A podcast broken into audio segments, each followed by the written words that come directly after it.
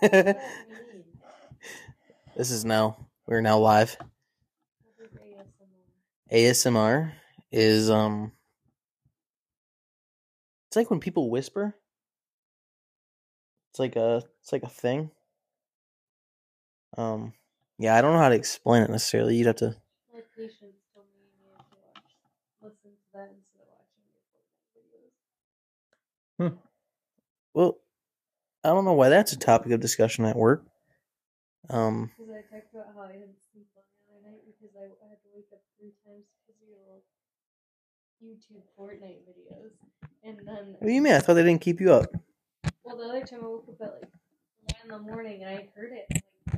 You're like snoring at me, hitting me like 3 times. I'm like, Tyler, can you please shut off the YouTube? And I must have fell asleep. Because then when I woke up again, it was like 4 in the morning. And I hit you again. And I'm like, can you please shut off your phone? I'm like, I was watching this. No, that was the same time. That was that both of those things you're remembering were not at 1 and 4. They were both at 1. You must have fallen asleep and then woken back up. Because I remember that vividly. Yeah, because I woke up and I made a joke. Like, I was watching that. I knew I was sleeping. I thought it was funny. Yep. Don't change that. Still watching. So that's how I know that was all at the same time. Because I was awake. I was, like, awake when I said that joke. And I know it was... I thought it was 1:30. Nope. I looked at the time, though. It was 4 a.m. No, because I remember I turned my phone off. I said 1 something. I don't know. I could be wrong. Oh, I'm sorry. I told you. I don't want to keep you up. Anyways, that was a great cold open here to the podcast. Got Mike here. Mike and Tyler, we're going to go over our golf goals for the year. Time, day is it? December 3rd, 2022. My lovely wife is here as well, doing a needlepoint in the background. It's not needlepoint? Sorry, it's embroidering. Let the record show that Tyler regrets the error that it is embroidering it, not needlepoint. Hey, language, please. All right. So, 2022 goals reflection. So I had quite a few goals last year. Yep. It appears I may have accomplished 1. Which is actually kind of an asterisk, and I'm going to ask you if I can count it. Okay. So, I wanted to hole out for eagle from the fairway from more than 60 yards. Okay. And I did it from 57. And I was kind of thinking, like, okay, let me just say, I revised the goal in a different way because I feel in my heart I accomplished that. Yep. Would you say that's fair? Yeah, and obviously we can't go back and look at it now, but do you know what the adjusted number was? It was on 14, so no. I don't know. I think it was flat. But yeah, I would say that would count. If in your heart you feel like you accomplished that goal, then I would say, yeah, cross it off. I guess because I wrote it as more than 60 yards, I was always okay with it being like 60 yards or more. Mm-hmm. It was going to count. So if it was from 150 or if it was from 80, like 150 would have been cooler, but I would have counted it the same. Yep. So, and I can explain that in my 2023 goals, but there's a difference I'm making about that particular goal because I do feel I've accomplished that. Yep. And it's really good to reflect on some of these because I am realizing how crappy my goals were. Like, hole-in-one. That's a terrible goal. Yep. And it was on my list as well. And did you feel the same? It's just like, it's sometimes it's a once in a lifetime thing and sometimes it never happens just because you hit a shot so well and it doesn't go in the hole. It's hole-in-ones are not easy to make. Some people been playing golf for 50, 60 years and never made a hole-in-one. Yeah. So I guess it just kind of seems like, is it really a goal? Like, I don't know. Yeah, my wife says no, so kind of seems like it's not something you can... Just a fun thing that could happen. Yeah. I mean, I hear that. Yep. It's not like you can control it. It's not a controllable goal. Yeah, Yep. So for the most part, I did not accomplish that. I think we talked earlier off podcast about how some of our goals will be recycled. Yep. Yep. So of course, win a golf event with Mike. Mm-hmm. I'm sure that will arise in my 2023 goals because we did not accomplish that, unfortunately. Nope. Well, we were close. We were second to a couple college kids. That was our first tournament that we played in together this year. Yeah, at Indian Trails. Yep. We didn't win any 2-man stuff at Glen, did we? No. And we didn't win any 4. Yeah, no. Were we close other than that time at Indian Trails? No, I don't think so. Not close enough to say we had a chance. Yeah. Yep. Yeah. More like taking 17th out of 18 and Pilgrims Run Scramble. Well, that's the thing, right? It's not outcome based so much. I mean, the goals obviously are outcome based, but we talked about this a little bit off podcast too about, appreciating the process of like you and I going out and specifically playing a 2-man scramble in preparation for these tournaments. Yeah. We didn't win, but we still had fun doing it, and it's a different style of playing for sure, rather than you playing from the tips. I play from the whites, and we just go out and just play a match. Yep. Yeah. So moving on, I had wanted a handicap of plus 0.1 or better, so essentially just a plus handicap. Yep. Now, full transparency, I would like to be a bit more, what's the word? I guess, I don't want to say honest, because I do feel honest with my handicap posting. Mm-hmm. And some of the reasons why I think I won't always, okay, if it's like super windy and I played Glenn from the tips, and I shot 75. Mm-hmm. I've had 75s there that feel like really, really good rounds. Like 68s. But like Glenn's a 69 from the tips. Mm-hmm.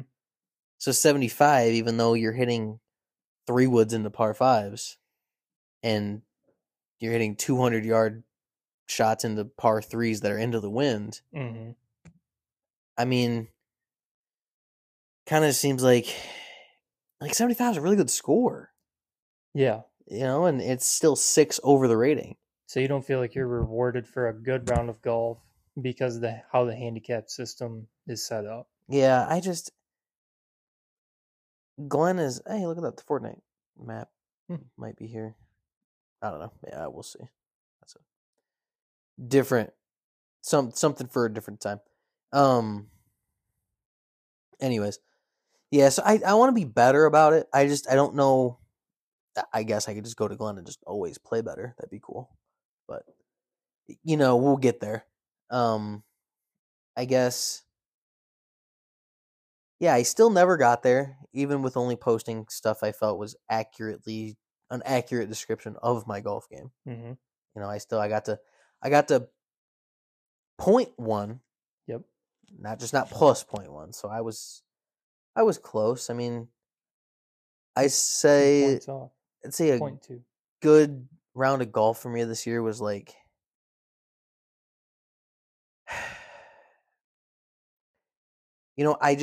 I had a lot of easier times shooting 74, 72, 75 was like a bad day. I don't know if I never got stuck in that rut where I was shooting 79. Yep. Or 82, like what was that, like 2021, where it was like 2 months of not being able to putt and just always shooting 79. It's so frustrating. Yep. Didn't have any of that this year, so that was kind of fun. Just feeling better at golf this year. Mm-hmm. So I did have in here, I wanted my average score in the TaylorMade app that I use to keep track of golf scores, like as we go, to be 74 or lower. Okay. They changed the app around in the off season last year to where like it doesn't work the same anymore. It's kind of They did went to like a paid subscription service, and so I mean, I don't, you know, I do kind of work for TaylorMade as an experiential rep and do fittings, but like, yep, I still wasn't very pleased about their app being costing money. That wasn't very cool. Yeah, to play, no good. But it was still a good app because I used it on my watch for yardages, which actually is really nice. So shout out TaylorMade on course app because it is really good. I just didn't want to pay money, and I didn't like that I had to change how I did some stuff. But you know, having the yardages on the watch when you weren't around, even if I didn't, you know, a lot of times I just put my Apple Watch in my pocket, but yep, and then took it out as a rangefinder because it was nice because it gives you, you know, front, back, middle, like your watch does. Mm-hmm. But I would use it in like scrambles and you know, stuff like that. So my averages got kind of messed up, and sometimes I'd only use it for like 5 holes because I was something else, and so my scoring average wasn't an accurate reflection. Or I would use it when the one time I went out a couple times without you, practicing for the one-man scramble at Glen, shooting like 65, 64. And that's on the TaylorMade app because it's, I just click finish and it posts. So, okay. So I had a bunch of average score things on certain holes, which is directly from the TaylorMade app too. Mm-hmm. And again, since all that was kind of weird, and I think they took that was one of the things they took away. Now you have to pay for now. Okay. You used to just be able to do it. So that was kind of, again, that was a little frustrating, but so I didn't accomplish any of those, but in the end, I don't know how I could have accomplished them because I just didn't have the data. Yep. Like I don't really want to sit there and do it all manually. So yeah. I had on here one round with 25 putts or less. Okay. I did not accomplish that.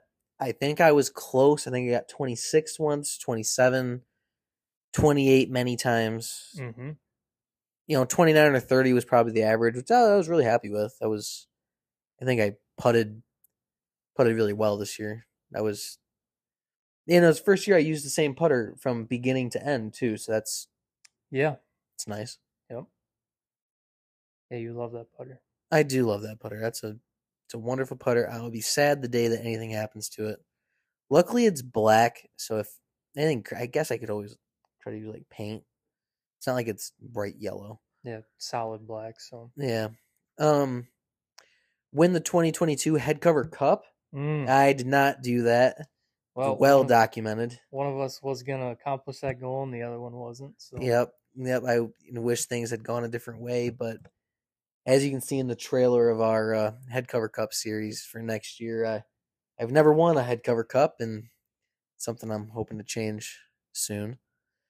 So more score ones on here. I was trying to figure out ways to set myself goals to be like a better golfer, make less mistakes. Yep. And so I wanted to each round of golf, I wanted to average having 2 streaks of 4 pars in a row. So 2 separate 4-hole streaks of 4 pars in a row, which just seems like it would kind of warrant better golf. Yep. The problem was I didn't really know how to track that very accurately, so it got very like anecdotal. I don't actually know if I did it. I think I might have gotten close, but I have no way to know. Okay. So I'm going to do a lot of revision for some of my goals, you know, next year. The one I do want to continue to try to do is I want to try to do more because I had on here I wanted to have 5 streaks of 50 holes without a 3-putt this year. That became very hard to track, but I want to figure out a better way to track it. I don't know how. Maybe it's the TaylorMade app. Maybe it's just maybe it's on my phone somewhere. Maybe I make an automation on my phone. Maybe I put it on my website. Yep. I don't know. That's a really good one, though. I really like that goal. I just don't know how to better track it. But I did putt better. So it says on here the most holes I went was 25. And I don't know. I probably did that many times. Yep. And then one that I really liked the idea of, which was go all season with less than 10 swear words said during rounds of golf. I liked that when I wrote it. I do think I was less angry. Mm-hmm. Yep. Although I don't associate swearing when playing golf with anger. It's more out of passion. I associate it more with like releasing like a frustration. Yep. But I think the intent of that one was to say like to not release the frustration, because I think sometimes I was, you know, years past almost too okay with making a mistake. Mm-hmm. And I just didn't like that. Yep. So I was trying to find ways to do that. That, of course, again, you know, I might have even done it because I don't really remember many times being frustrated. Mm-hmm. And I think it is kind of a hard one to track because we talk so much during a round of golf. Yep. Just in general. And, you know, swear words are kind of pretty common vernacular in our group of friends. Yep. You know, it's easy to say, you know, shit, you know, things like that, or, you know, and it's just not something you think about. So I don't know. That was, again, I think you know what? I'm actually going to check that off because the intent of that goal was to be less okay with mistakes, be a little more, like intentful mm-hmm. with how I'm feeling on a golf course. Yep.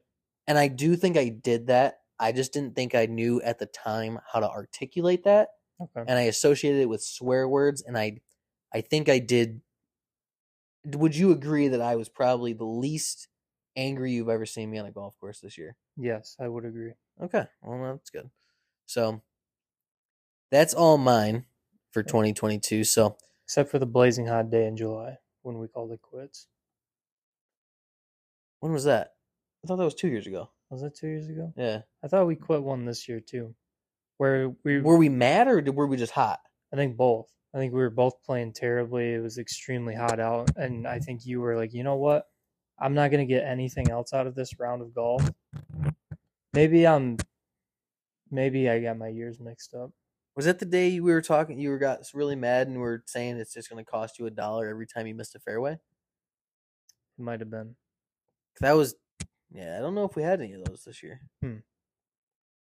Maybe I had some individually. Yeah, that could be. You did play a lot of golf without me, kind of, this year. I walked a lot, and I think some of the days I ended up just calling it a wrap just because of different external issues going on. Yeah.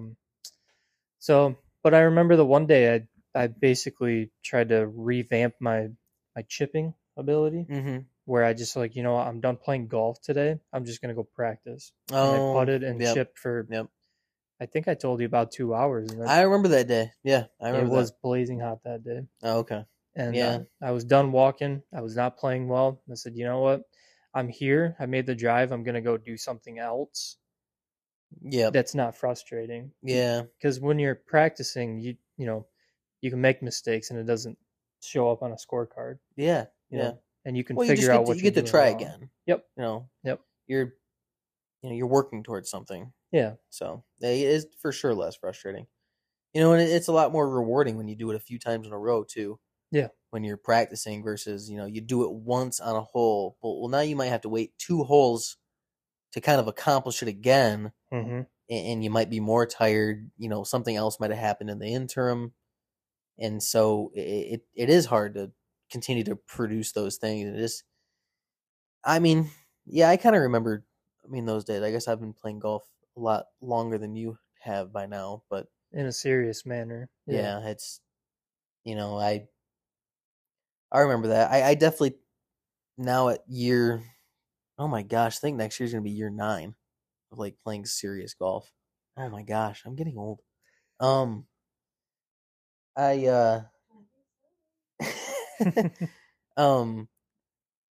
You know, I think I kind of take for granted that I can spend an hour, 2 hours at the beginning of the season, you know, kind of just practicing putting or practicing chipping for an hour and then go play, and then everything's back. It's all fine. Mm-hmm. It's like nothing ever changed. And, you know, I feel for you in a lot of ways. I think we'll get there in this conversation. I definitely have some thoughts about your golf game going forward. I'm excited to hear your goals because, you know, I've got some hopefully some advice that can be, you know, from my eyes, kind of telling you what I'm seeing. Okay. So, well, so let's move on to your notes for your 2022 goals. Yeah, so we'll do a golf goals of 2022 recap. I think I just counted and I had 8 of my goals crossed off for the year. Oof. 8 out of, I believe it was 15, so more than 50% of my goals I was able to cross off. That's really good. You know, at the end of the year, obviously at the beginning of the year, I wanted all of these crossed off. But, you know, that's why you set goals and, you know, there's always next year to try to be better in terms of golfing and, you know, how you approach things. And so we'll start off with the ones that I did not accomplish this year. I did not break 80, and I came close one time, and I was actually a little bit in the moment. I was like, I'm kind of glad that once I saw the final score on the scorecard, I was like, you know, I'm kind of glad that it didn't happen because you weren't there. I'd like to, you know, experience that with somebody. Yeah, that was that day you were by yourself. I remember that. Yep, and I was playing the ball down, you know, 100% accurate, like no like mulligans, no, you know, 2 off the first, you know, nothing like that. It was just, I was in the zone. I wanted to break that goal and I wanted to do it the right way. And so I didn't end up doing it. But in my head, I was like, well, if I'm this close by myself, like with Tyler being here, I might have that extra, you know, the extra motivation to do it. But so I did not end up breaking 80 this year, but I shot a lot more in the 80s this year than I did in years past, so that was, you know, good. It definitely reflects on my handicap. My handicap, I believe, last year was 24. I think when we started like using that one app, and you're doing it manually. Yep, I believe it was anywhere from 22 to 24. Yeah, I remember. So yeah, over 20. My handicap goal for this year was to be under 15 or under. Okay. And I ended up 17.6 at the end of the year, which is, that's a lot of, I shouldn't, you know, wrinkle my nose at that because that's a huge, you know, step in the right direction in terms of becoming a better golfer. Absolutely. And, I mean, it's an accomplishment in and of itself. You know, coming from 24 to 17, you know, that trend continues. Yeah. I'm a 10 handicap. So. Well, and you started doing it you have a USGA, you have a gin handicap now. I do, yeah. I mean, I'm legit. You know, because Glen got that for us with the memberships and stuff. And so, you know, then I think you heard that from somebody, what was it, a couple weeks ago about, you know, just having a handicap, you know, being like, oh, it's, you know, it's good for you that you're like keeping a handicap. Yeah.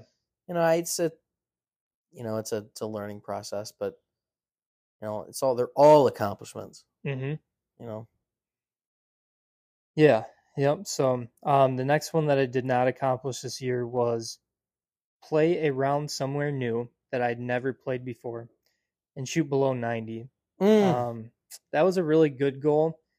And I love that goal. I was always keeping track of that when we were playing new places. Yep. And sometimes I could feel that. I was like, I'd get kind of a vibe from you of just like, I must be playing pretty well because I can't do the thing you can do where you can like count your strokes and you know, I can't do that in my head. So if I don't have the scorecard, I just like, well, I know I just shot a 6 and then like I could probably try to think and go back and like, okay, well on 1 I shot 4 and then on 2, you know, do it that way. But normally I don't think like that too much. I think I shot in the 90s. Probably a lot more in the hundreds than I did in the 90s at newer courses, but it's just, you know, it's a different feel to it. You know, you just don't know where the miss is. Yeah. You know, if I hit it over there, it's okay. Or, you know, the lines. Yep. The lines off the tees and stuff like that. You know, golf courses are, around here, golf courses are so, they're built very visually deceptive because of the way our land is here in Michigan. Like, it's really nice in a way. It's not flat. Yeah. You know, there's so much going on holes that's just, it is hard playing new places. That's one of the things I've had to work on a lot is like what people call like having a game that travels. Yep. You're not only good at your home course, you're good at, you know, all courses to an extent. But yep. Next one was make a chip/pitch shot from off the green. Towards the end of the year, I really probably gave up quite a few strokes to try to accomplish that goal. You'd probably be less than a 15 handicap if you just stopped chipping and putt when you're 2 inches off the green. Yeah, you're probably right. But that was, you know, I was able to play a round in, you know, mid-November, and I just like every time I had a chipping opportunity, I would. Well, technically it's still 2022, so I'm gonna try for it. Yeah. So I don't hate that. So I knew in the back of my head, like, well, if I miss a green, that's okay because I have an opportunity to chip. So, I did not have any green and regulation goals this year. So if I miss a green by a little bit, that's okay. Yeah, no problem. Pull a wedge out. I feel like towards the end, I was telling you, you just missed the green. You know, yep. Go up a little short. Yep, it's okay to be a little short or a little long here. Next goal was win an event with Tyler (parentheses caddying or on a scramble team). Yeah, that's a different one than mine, I guess. Yeah, yep. Because I included, like, you know, we play together, but we also, you know, have a caddy player relationship where, you know, some of the bigger tournaments I'll caddy for you, and you know, that was something I wanted to include in that goal. Yeah, you're a big part of those. Yeah, you are. Yeah, you know, it's an all year process. A lot of times, it's a lot of fun to, I guess, in a way, you know, pretend, you know, play the game. It's fun. Yeah. Yep. Last two here that I didn't accomplish: finish in the top three in the Pilgrims Run Scramble, spring or fall. Now, we didn't get to play in the spring this year because they didn't host an event. But we did play in the fall. I think you mentioned it earlier. 17th out of 18th. And we played like not bad. No, we played. It was like 45 degrees though. Yeah, honestly, yeah, that's right. Carly was carrying us. Yep. So that was a lot of fun. We switched up our team format a little bit this year, and brought Carly on, and it was a very enjoyable. You know, I think I've played in 2 or 3 of those now. Yeah, sounds about right. I would say this year was the most enjoyable. And the weather wasn't honestly bad. Like, all things considered. Like, it could have been raining at that point in the year. It could have been 32 degrees out. Like, it was cold for sure. But, you know, it was a fun time. And then the last one, which we kind of touched base on this earlier, make a hole-in-one. I did not make a hole-in-one this year. Yep. There were a couple times where, you know, I could hear the Tiger Woods, boop, boop, boop, boop, you know, in my head of like, that could go in. Like, that's got a chance. But, you know, it's a little luck. I mean, obviously you have to pick the right club to get it there, but, you know, it's definitely, it should be more fun and objective based. Like, I want to make a hole-in-one this year. Like, no, just like, you're always trying to put it close to the pin. That's the thing. Is like, is it really a goal if, like, every time you're kind of on a par three, it's like kind of the intent. Yep. You're never trying to miss it short. No. To, like, not like you would on a par five. No. You know, like a par five, you can be more like, well, I can't get it there, so I'd rather give me this number than that number. You know. Sure. Stuff like that. Like, well, the par threes, they're so, you know, they're the hardest goal holes in golf. Yep. I mean, it's 3 strokes to make par. Yeah, it's. You know, it's a lot easier to make a 5 on a par 3 hurts a lot more than a 5 on a par 4. Mm-hmm. You know, same amount of strokes, but hurts a lot more. Mm-hmm. So those are all the goals that I didn't accomplish this year. Starting off with the first one, hold the USA head cover at the end of the season. Two years in a row, back-to-back champ of the Headcover Cup. Make 15 birdies. I thought in the beginning this was not a very conservative number.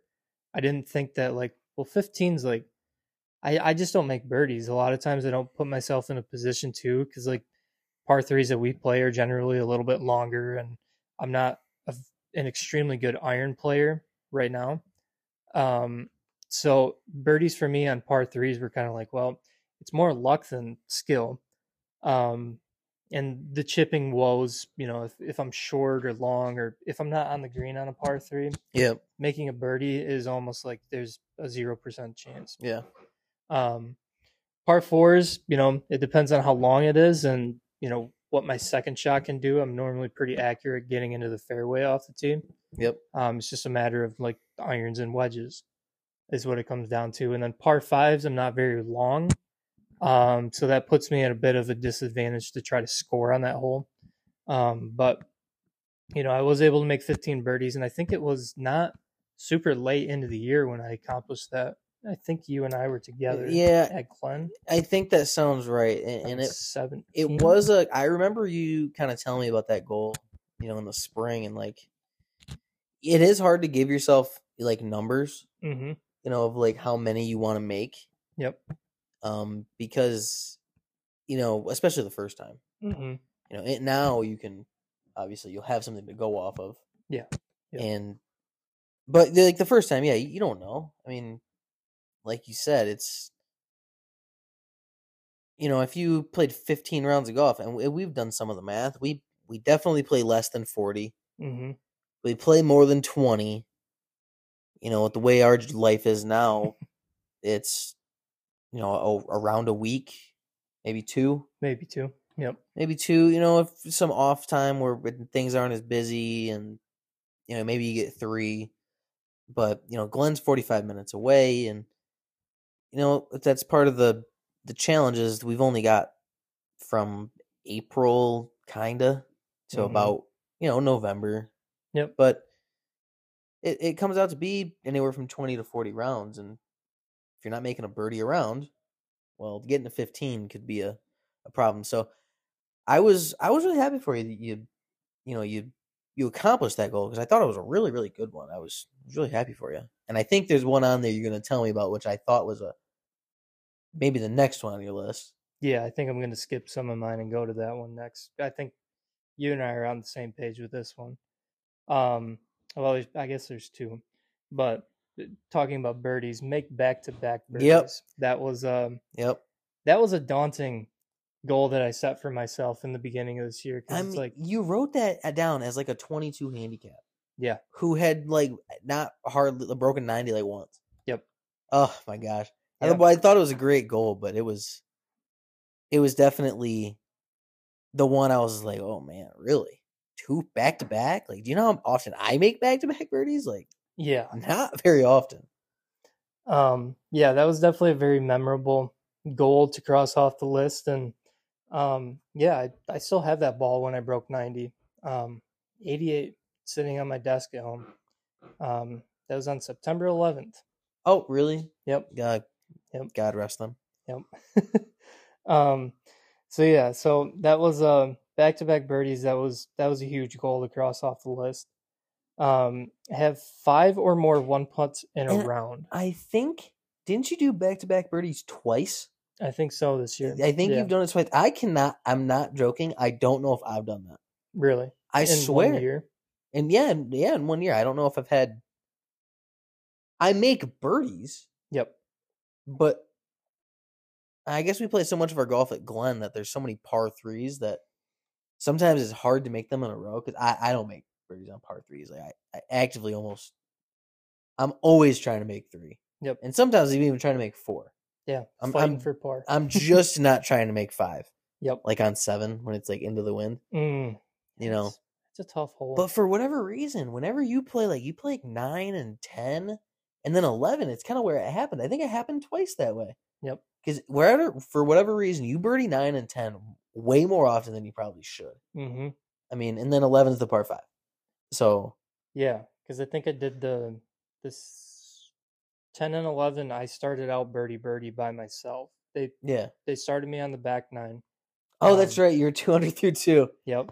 And that was a pretty incredible experience. And then I think 14 is when I started losing it, which is an easy hole to lose yourself on. That's for sure. Yeah, Glen, 550 yards uphill normally into the wind. Mm-hmm. Well, I guess you'd play from the whites, so it's 500, but yeah, might as well be 550. Yep. You know, for your length, I guess. Yep. Play 5 or new courses. That was a goal that I wrote. Just trying to experience some different things in the world of golf, not just play at the Fish or just mm-hmm. play at Glen. Like, that's yep. a comfortable place for me to go because I know the people that work inside and outside there.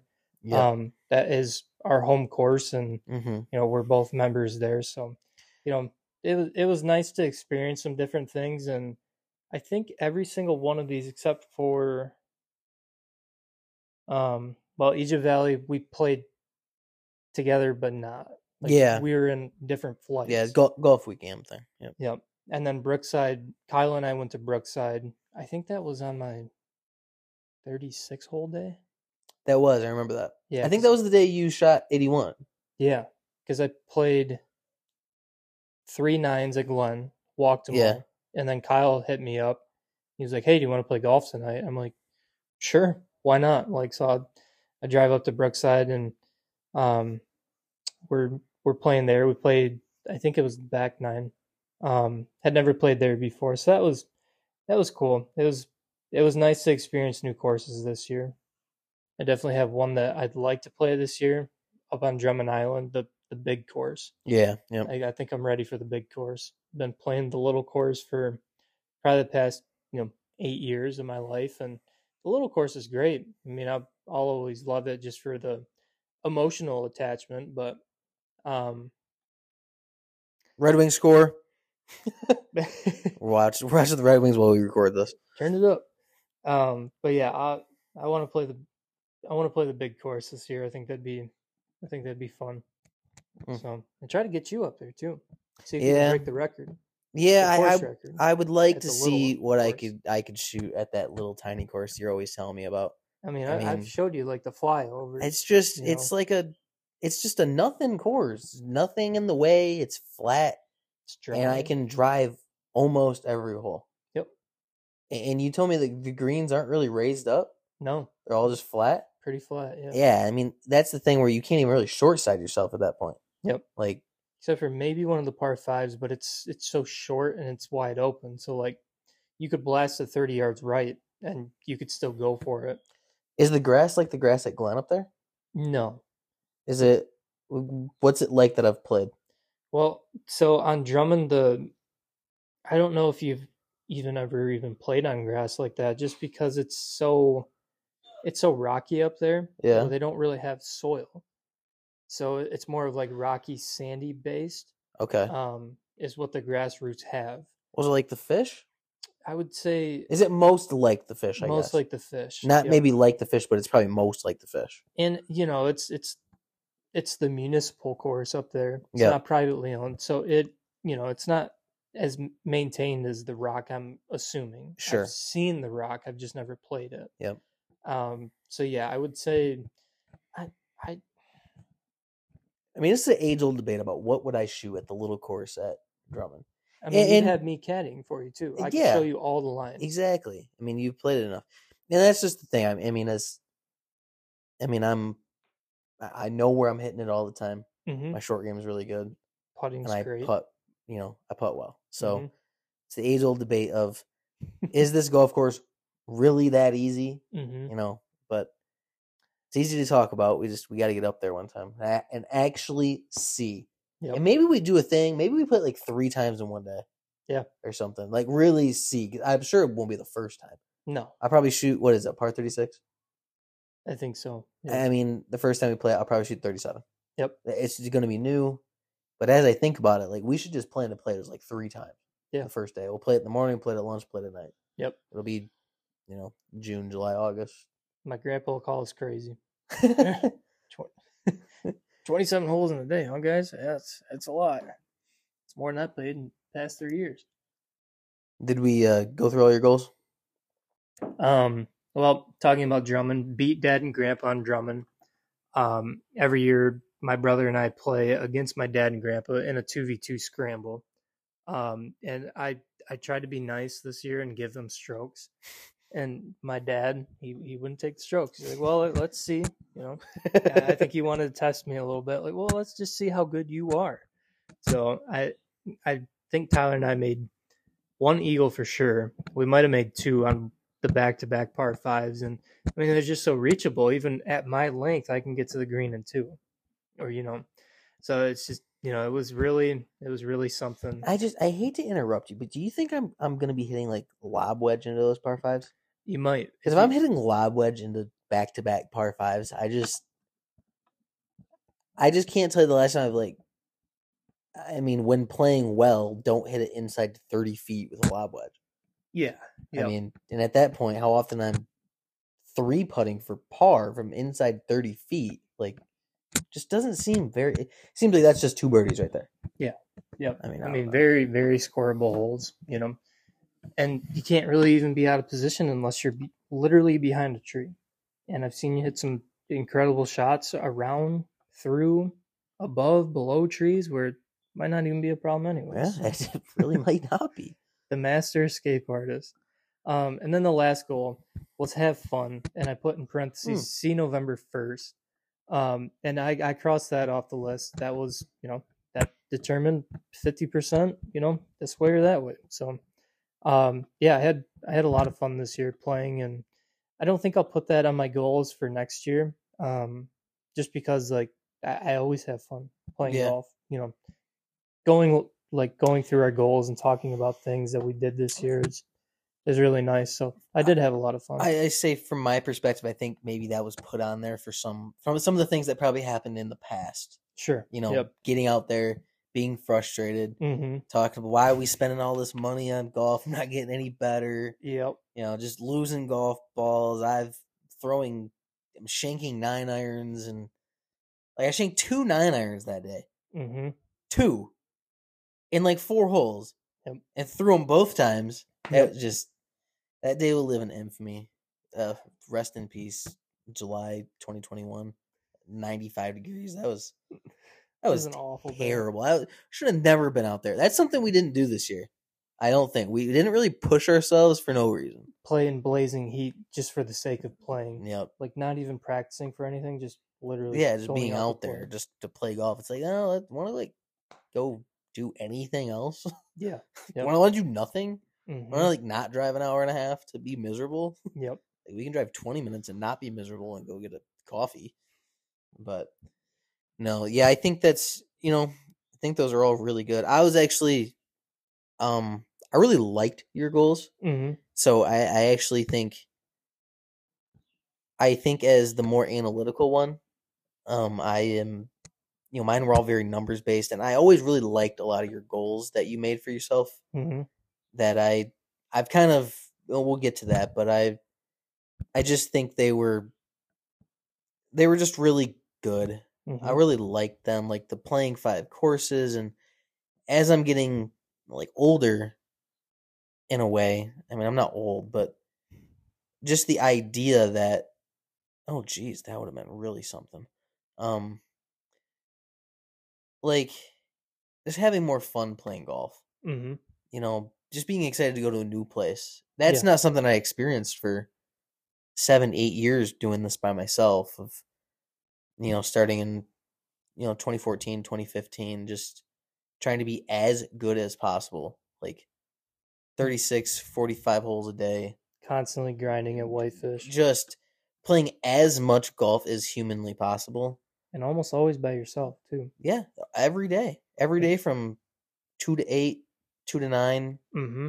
You know, short days were 2 to 6 playing golf after work, mm-hmm. You know, just until dinner time. And, you know, just, it's a lot more fun now. Yeah. So I am hoping to kind of keep that going.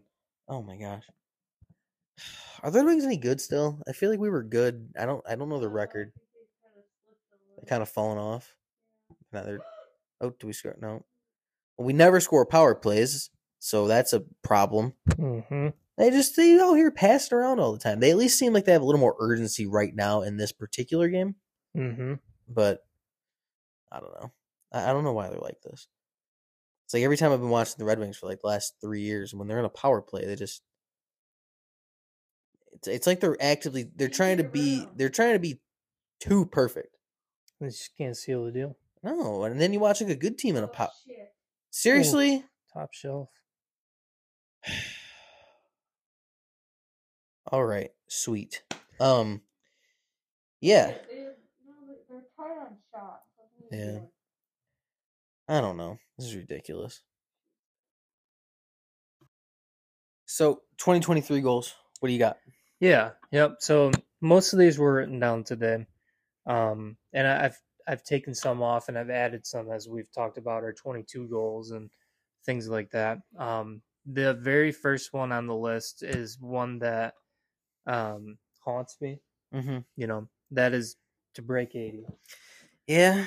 You know, like I mentioned in the other segment, I was very close once, you know, in 2022. And that's, you know, a reoccurring goal that I want to break 80. Second one, and I had to tweak this one a little bit from last year. It was beat whoever I play on Drummond. Yes. Yeah. The format might change. It might be a 3v1.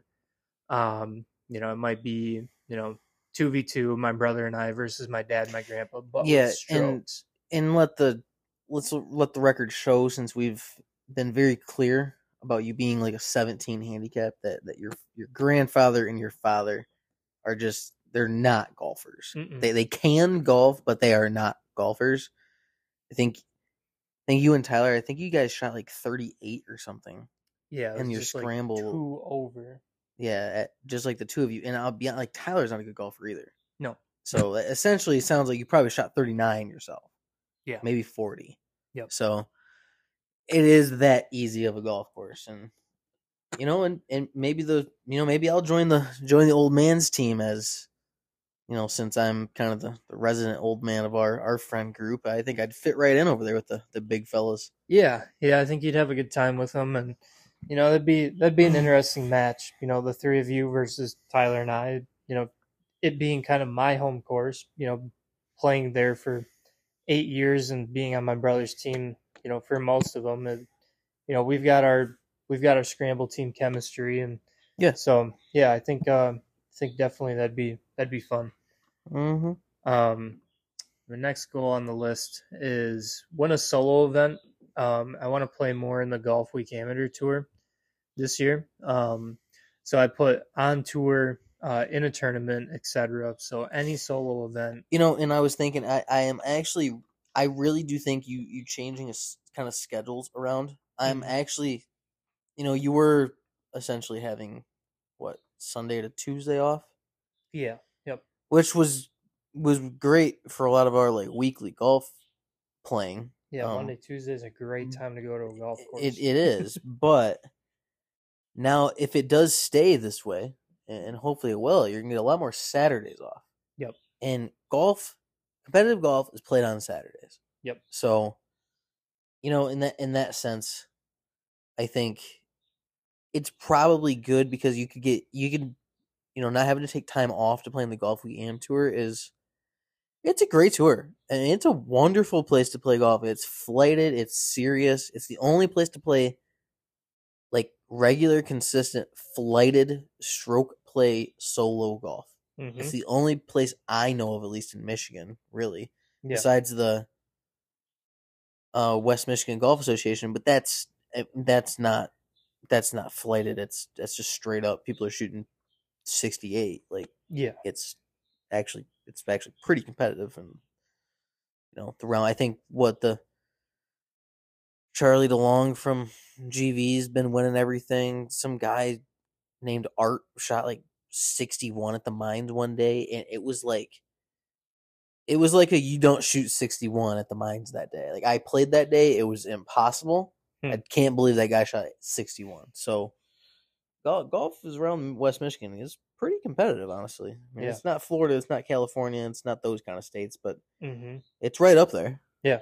So. Yep.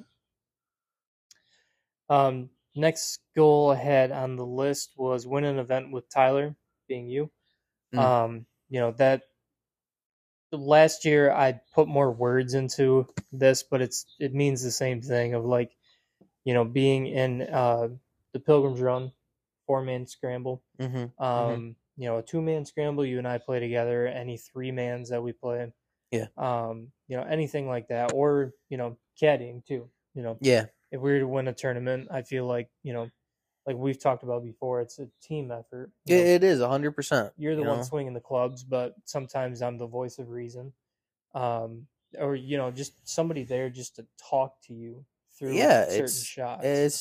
It's nice. I mean, you know, I mean, a lot of those are, it's just as much a your accomplishment as it is my accomplishment if when you know, we win one together doing stuff. I mean, it's just, I mean, you know, we like to play pretend. I mean, I'm not on tour. I'm a regular dude. I got a career, but I'm pretty good at golf. Like, I've got the ability, and it's fun to play pretend and just kind of do this together, kind of treat it seriously and have fun.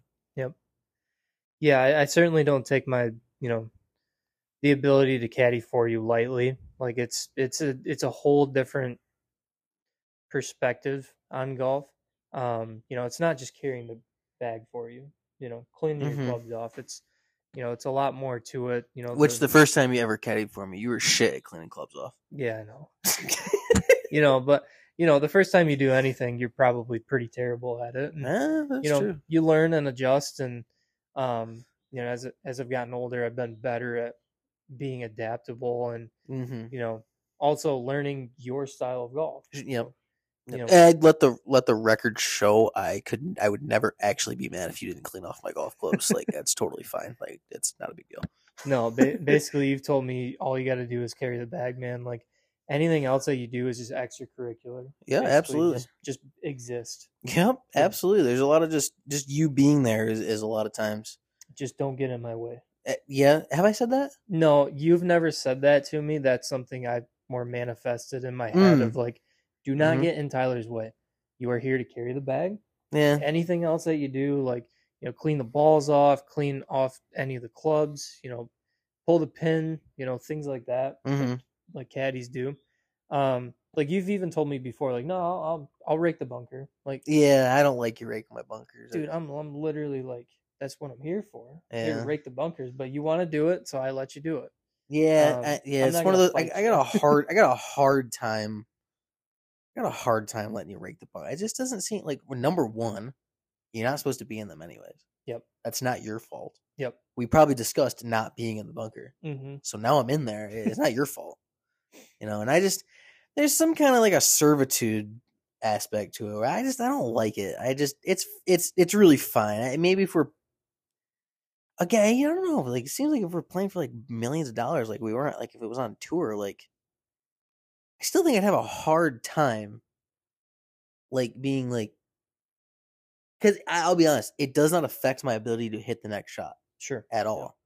Yeah. Now, if it's a time aspect, and you can do it while I'm doing something else, so we can keep up with pace, that 100%, no problem. But a lot of times, like, for instance, at Muskegon, it can be so slow, like, on occasion, that it's not like, it doesn't really take much more time to just rake the bunker. So yeah, it's like a hurry up and wait kind of thing. Yeah, it can be, you know, some years, but so yeah, so and that segues into the next one. Caddying for Tyler at the U.S. Open. Like, I feel like I want to put that on record, because I feel like by me not putting that on my golf goals from last year, I may have jinxed it. So you know, you know how I feel about jinxes. But if you believe in them, hey, look, it's not like it's certainly not a bad goal to have on there, and I appreciate it. You know, it's, and, you know, and maybe, you know, there's been a lot of discussions between us about just my overall mental state about a lot of competitive golf over the years, of certainly a lot better now, but you know, there is that level of not, sometimes in my perspective, not wanting to say something like that for fear of it not happening. Right. And yep. I definitely don't do that anymore, but I used to feel that way a lot. So yeah. Next goal is a reoccurring goal from last year. Chip or pitch in. You know, that one, we've already talked about that pretty in depth. Yeah. So I don't need to speak too much on that. But the next two are definitely going to be more challenging. All fairways and regulations over 18 holes. You know, that's something I did once last year. And that was a very special feeling for me of just like, it's such an accomplishment to, you know, be in the fairway every single time. The next one being all greens in regulation through 18 holes. Yeah, that's a different level of golf to hit every green in regulation. Yeah. I mean, I've 8-9 years, I've gotten like 16. Yep. I mean, on like literally the best day, like hard. Yeah, it's just, you know, something I want to get better with, because that's going to result in lower scores. You know, normally if you are in the fairway in one and then green side in two, you know, you two putt, you make par. So that's something I definitely want to work on and try to strive for some easy goals and some hard goals and some in the middle and some fun ones too. Yeah. Like the next one, play 5 new courses. I played 5 new courses last year. I'd like to play 5 new courses this year, courses I've never played before. Like Brookside, I played 9 holes there one time. Yep. So I wouldn't, if I go to Brookside again this year, I would not consider that a new course, even if I play the other 9. So things like that. And I think it diversifies you as a golfer, you know, getting away from your home course. You know, or absolutely. You're comfortable with, absolutely. You know, 5 rounds of golf, 18 holes, under 30 putts. Those putts being on the green. So if I choose to use a putter when I could chip or, you know, bump it's and run. PGA Tour stats. Yeah. You know, you know, that's, you know, as they're generally the benchmark. And I used to do that too, where I actually changed recently, probably it might have been this season or last, where I used to consider if I was putting from off the green, and it was like a relatively like simple thing. I was just like, oh, that's a putt. But now that I've kind of, I mean, for one, Cam Smith, I believe, you know, although I'm not overly pleased with him at the moment, but, you know, whatever, the live stuff, it's fine. I mean, everybody can make their own decisions. But, you know, he had like a round of golf where he had like 22 putts or something on tour. And like, I watched the highlights of it, and like he putted from off the green like a few times.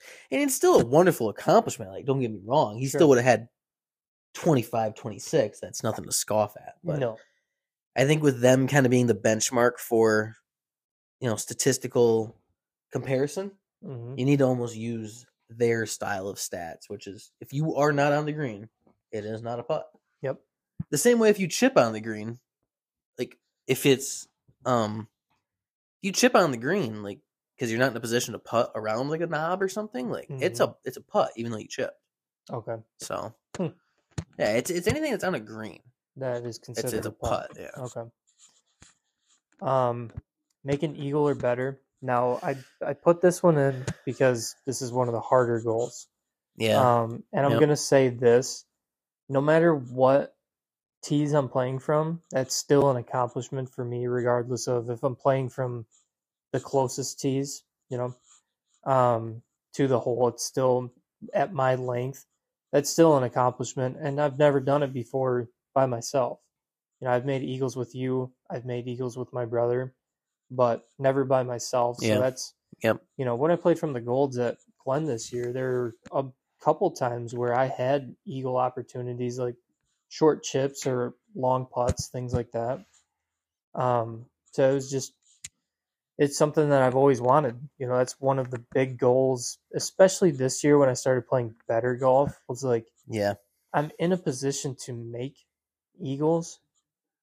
It's just one of those putts has got to fall, or one of those chips roll in, you know. Yep. And it's, you know, that's one of the, it's one of the things that Glen, like, and, you know, just to be, I guess, document it for the record. I mean, you're probably averaging 230 off the tee. Yep. Right now. Yep. And I think that's going to get up there in the 240s next year. Mm-hmm. Just with some more aggressive style of play and possibly some different fitting, you know, components that we can kind of add in there. I think we're, although we need to work on that stamina. Like the other day in the sim, when we're playing golf, just not even walking, and you were going from like getting it up to 100 on occasion to by the end of it, you're hitting driver and it's like 95 miles an hour swing speed. Mm-hmm. I mean, it's amazing to me every time that it happens, because it's just not something I have to worry about. And my, like, we're just standing. We're not even walking. An occasion sitting, you know, sitting on his chair. Yeah, we were. You might have to hit 2 shots in a row, so I get a break. I'm telling you, I just needed a snack. You just needed a snack, but you're too stubborn to freaking get one. Just needed a little something, you know, or even a Mountain Dew, maybe just some sugar in the bloodstream. Gosh.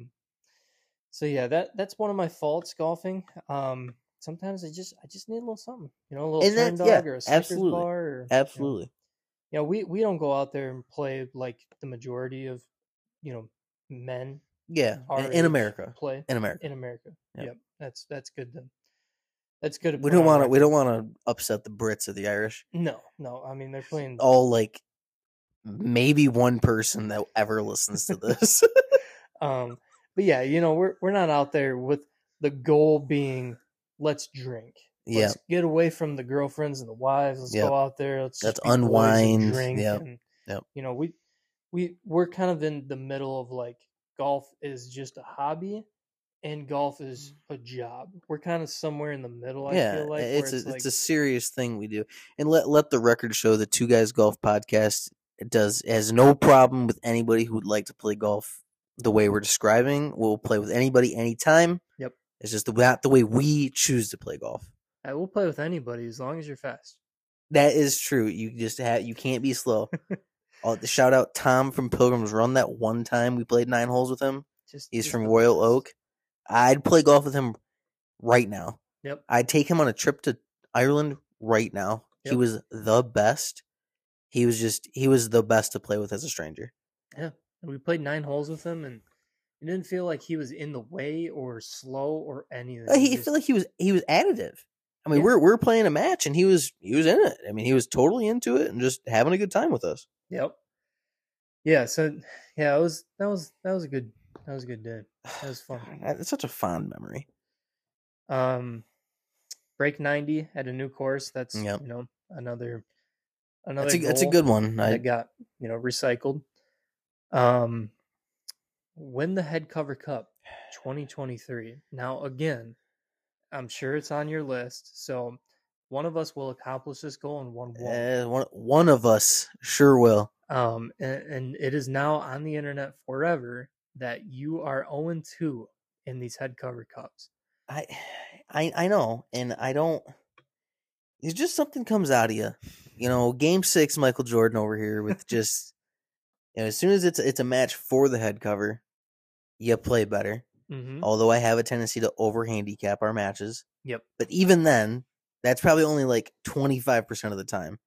And the head cover cup in particular has never been over handicapped. It has always come down to literally the last hole, the last shot. Mm-hmm. I mean, I do a pretty good job. I'm the one that comes up with all the, you know, the formats and things like that. And so. Mm-hmm. It is on me, and I do take it pretty seriously to make sure it's a competitive, interesting match for the two of us, because it is something important to us. Yep. But, you know, I never want it to get out of hand. I'm more willing to take risks and lose certain matches when it is maybe just a head cover match. Yep. Just a regular one, not a head cover cup match. Mm-hmm. So, yeah, and it's just, I don't know. I can't get the job done. I get close. I just can't close the door. Yep. You know, and this is something we could talk off podcast about too, or we could talk about it right here. Is a new idea with the head cover matches. Sure, they mean something for the cup. Yeah, like a point system. Yeah, I wanted that to be in. I'll be honest. You know, getting married definitely put a.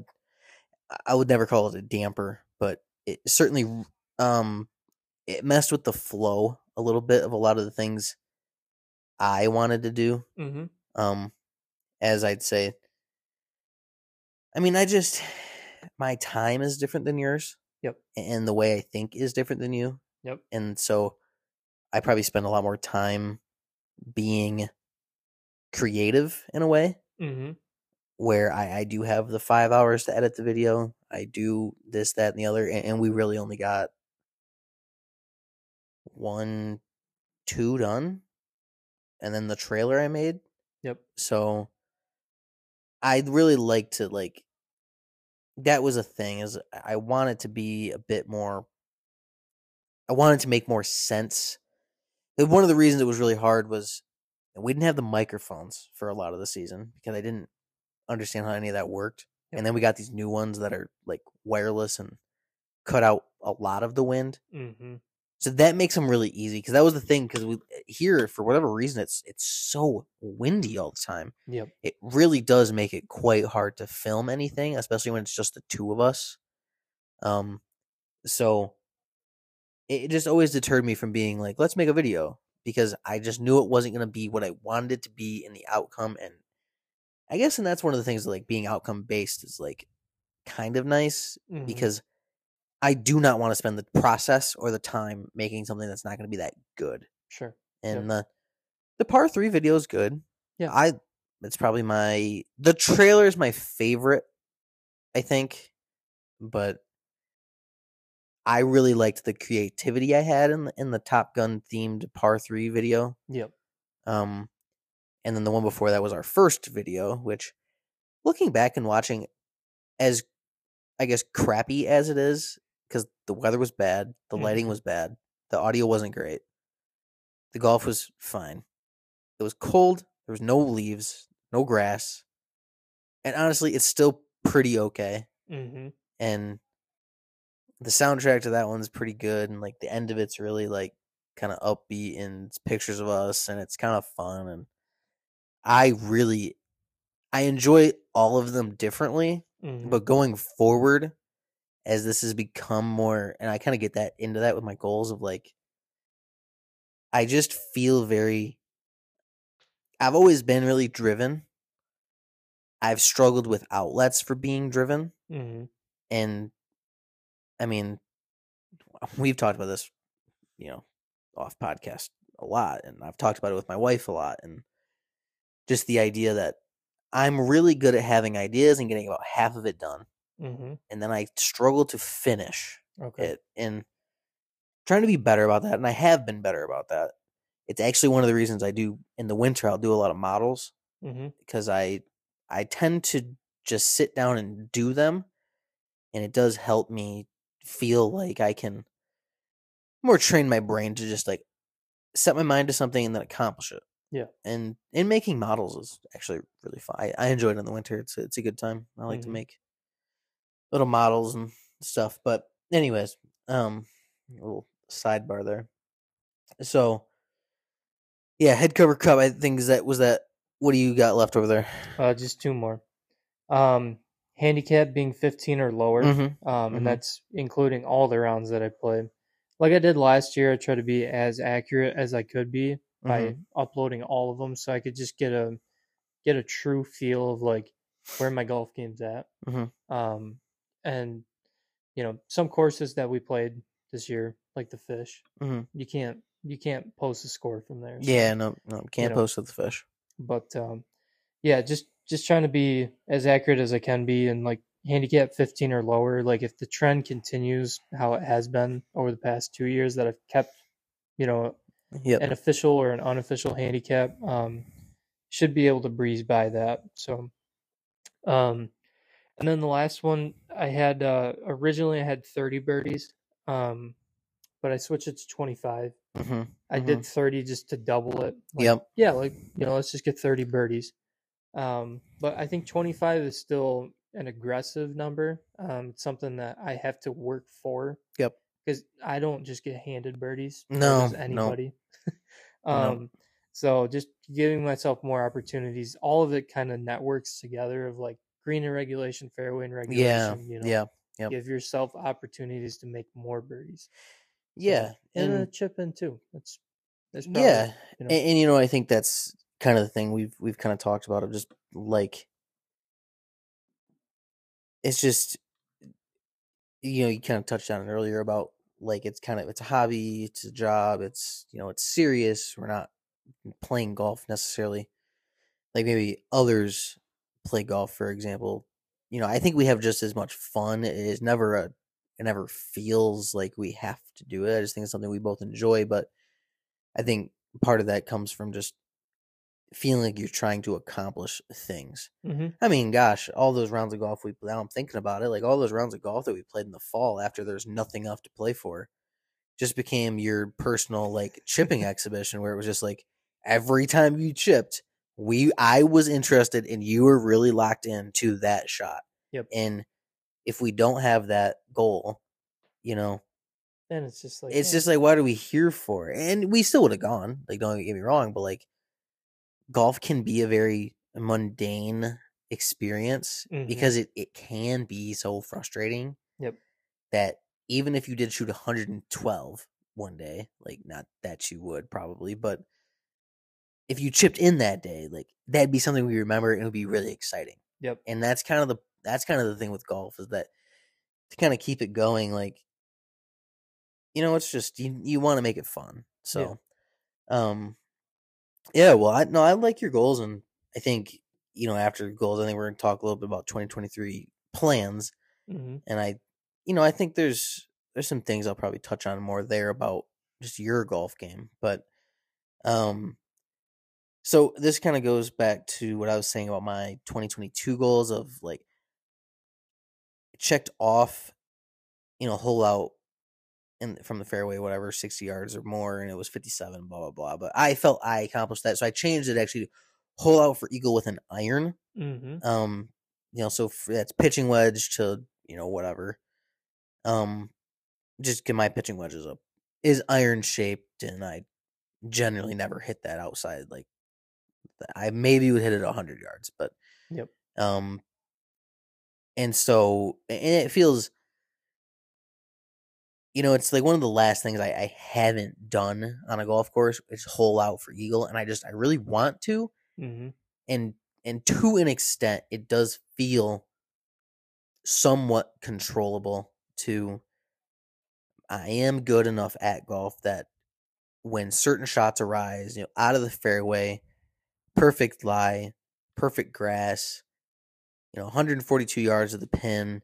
I know it's going to bounce and roll. Like, I do have an ability to, like, that's a perfect shot for pitching wedge, and I'll probably hit it pretty close. Mm-hmm. And the more often you hit it close, the more likely chance it has to go around one of them. And so it does feel controllable.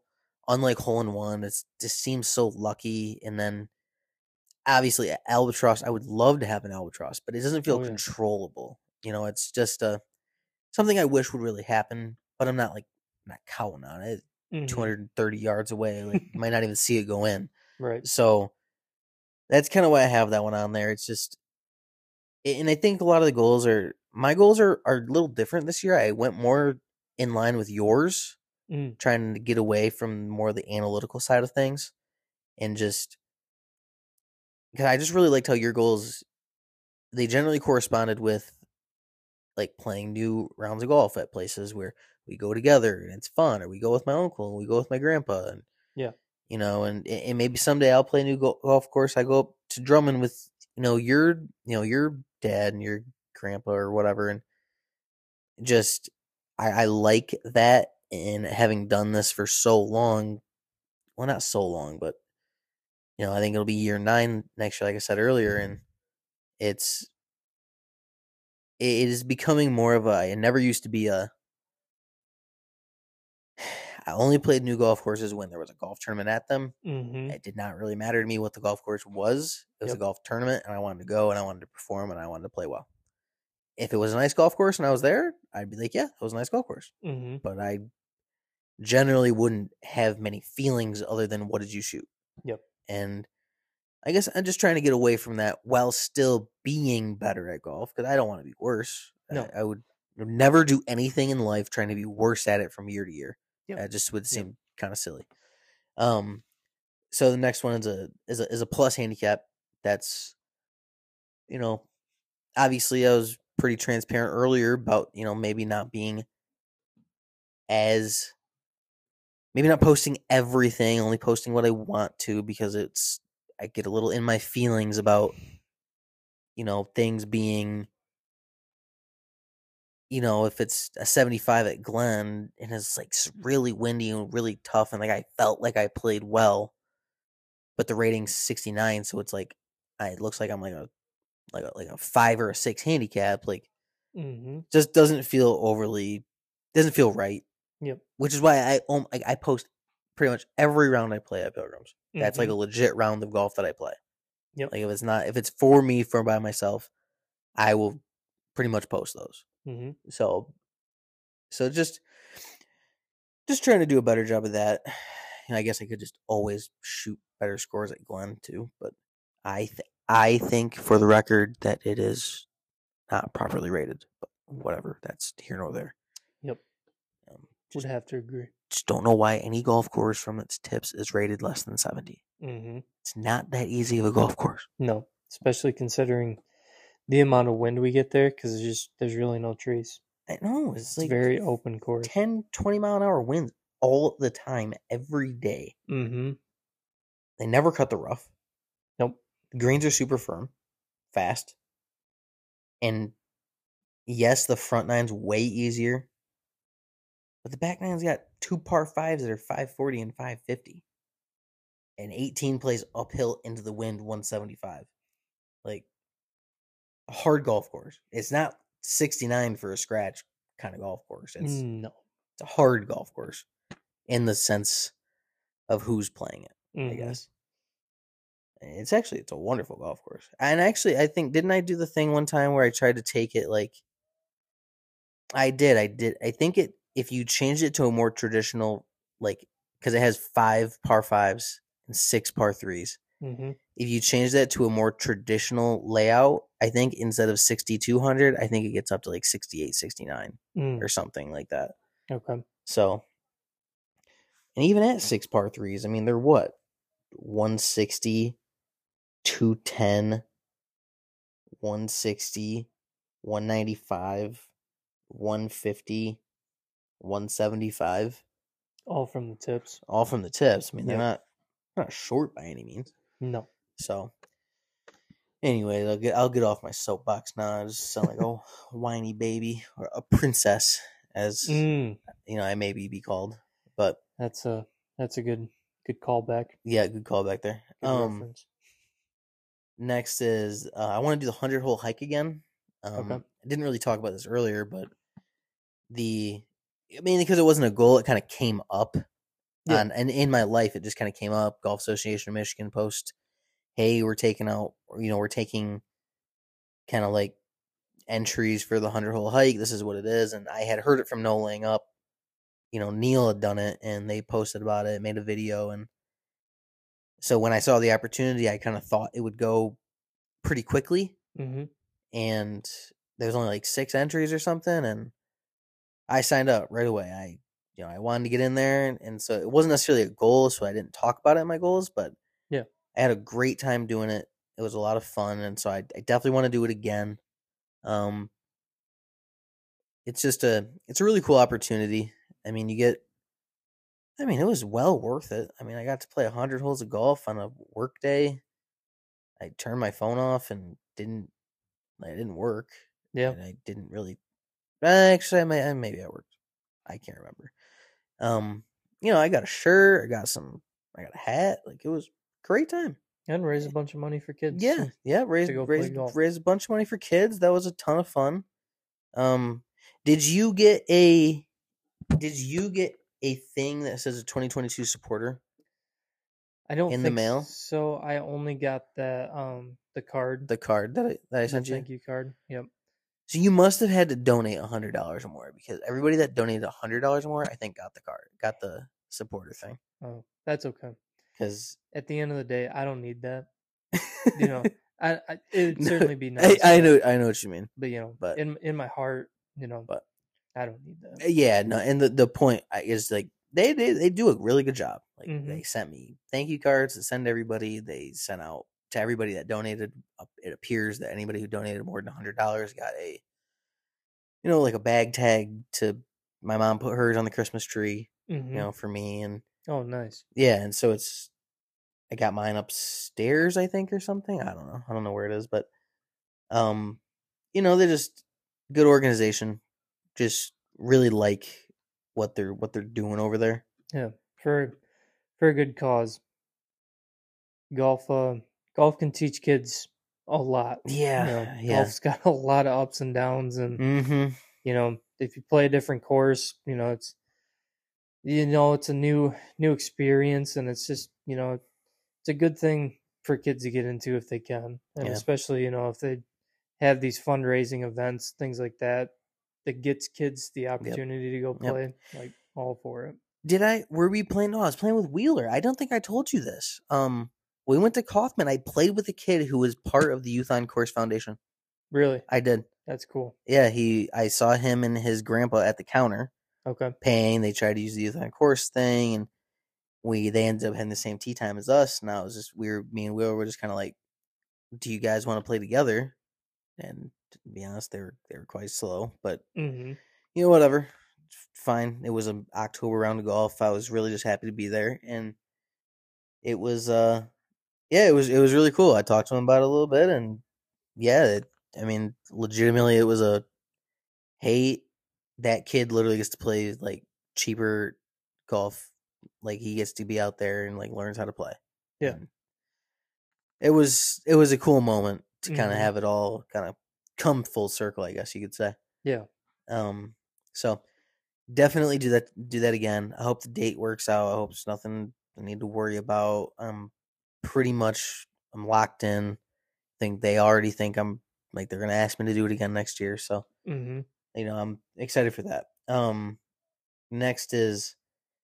So I've been, you know, obviously with our videos, like one of the, I loved spending the time making them. I do really enjoy taking what's in my head and putting it on like a video. Mm-hmm. You know, ever since I was littler and younger, I've always liked movies, and I definitely did lose that a little bit for a while, having worked at the video store. Sure. You know, videos in your face all the time. It gets a little old, and it's understandable for sure. Like, there are a lot more bad movies than good. Mm. And so you can only watch so many good movies. And at the time, I'll say too, like, Netflix and all these streaming things, I'm kind of dating myself now. Like, I'm not that old, but mm-hmm. like the streaming stuff wasn't as easy as it is now to like watch good movies. Yeah. Like, I mean, Netflix, you got in the mail. Yeah. I mean, in the form of a DVD. I mean, it's like now if I want to watch something DC, I can get on HBO. Yep. If I want to watch any of the Marvel movies, it's Disney Plus. Mm-hmm. And back in when I was doing that 7-8 years ago, it was different. It was, you know, you're watching the same movies all the time. It gets a little old. So, and I wasn't as open to new movies, I guess, at the time. I'm mm-hmm. much more open to like learning about things. And shout out Cinema Wins on YouTube. The guys taught me. I wouldn't say he's taught me a lot necessarily. Well, no, I'd say he doesn't. My point is, he's not actually teaching. You learn a lot watching the videos. What I'm trying to say. You've picked up a lot from the information he. You know, just like there. Pointing out, he does a great job. I used to watch Cinema Sins on YouTube, which would go through like certain things in movies that didn't make sense or plot holes. Or one of my favorite ones is Ex Machina, which is some fancy word for something that shows up in a film randomly or like suddenly that saves the character. And without that, the movie would stop and like the character would like die. Hmm. So it's like this like it's like a tool that's being used to like move the plot forward instead of actually having a plot. Okay. Or like using children for exposition because it's easy, because kids ask questions and talk and point out the obvious. So instead of letting us just, you know, infer what is happening on screen, or you're being told. And so they'll be like, CinemaSins would be like, yeah, children exposition, like great, like, or whatever. And anyways, the Cinema Wins guy does the opposite. It'll tell you all the great things about a movie. His thing is like, you know, he says on his channel, like the point of doing his videos are because everybody has a favorite movie, and even a bad movie, it's somebody's favorite, and he wants to understand why. And it's a really great channel. It's so positive, and I've watched his videos many times. Like some of the ones I'll just go back and watch them again, because as you know, it's been made very apparent in our friend group, my time I have an interesting way of scheduling at my own time. So instead of maybe watching a 2 or 3 hour movie, I might just watch the Cinema Wins guy go over it for half an hour, and I get the same result, same enjoyment, but I can do it in half an hour instead of watching a movie for 3 weeks. That you guys love to make fun of me for. Yeah, you watch it for 20 minutes here, 15 minutes there, and you know, in 3 weeks you've gotten a 2.5 hour movie accomplished. I stand by it. It's like reading a book, dude. Yeah, it's, you know, to each their own. Anyways, the one of the hardest things making our videos is just going through royalty-free music on the internet. It is not an easy process. It works, and there's a ton of great stuff out there, but what I'd really like to do is, one of my goals is to create all the music for our videos from scratch.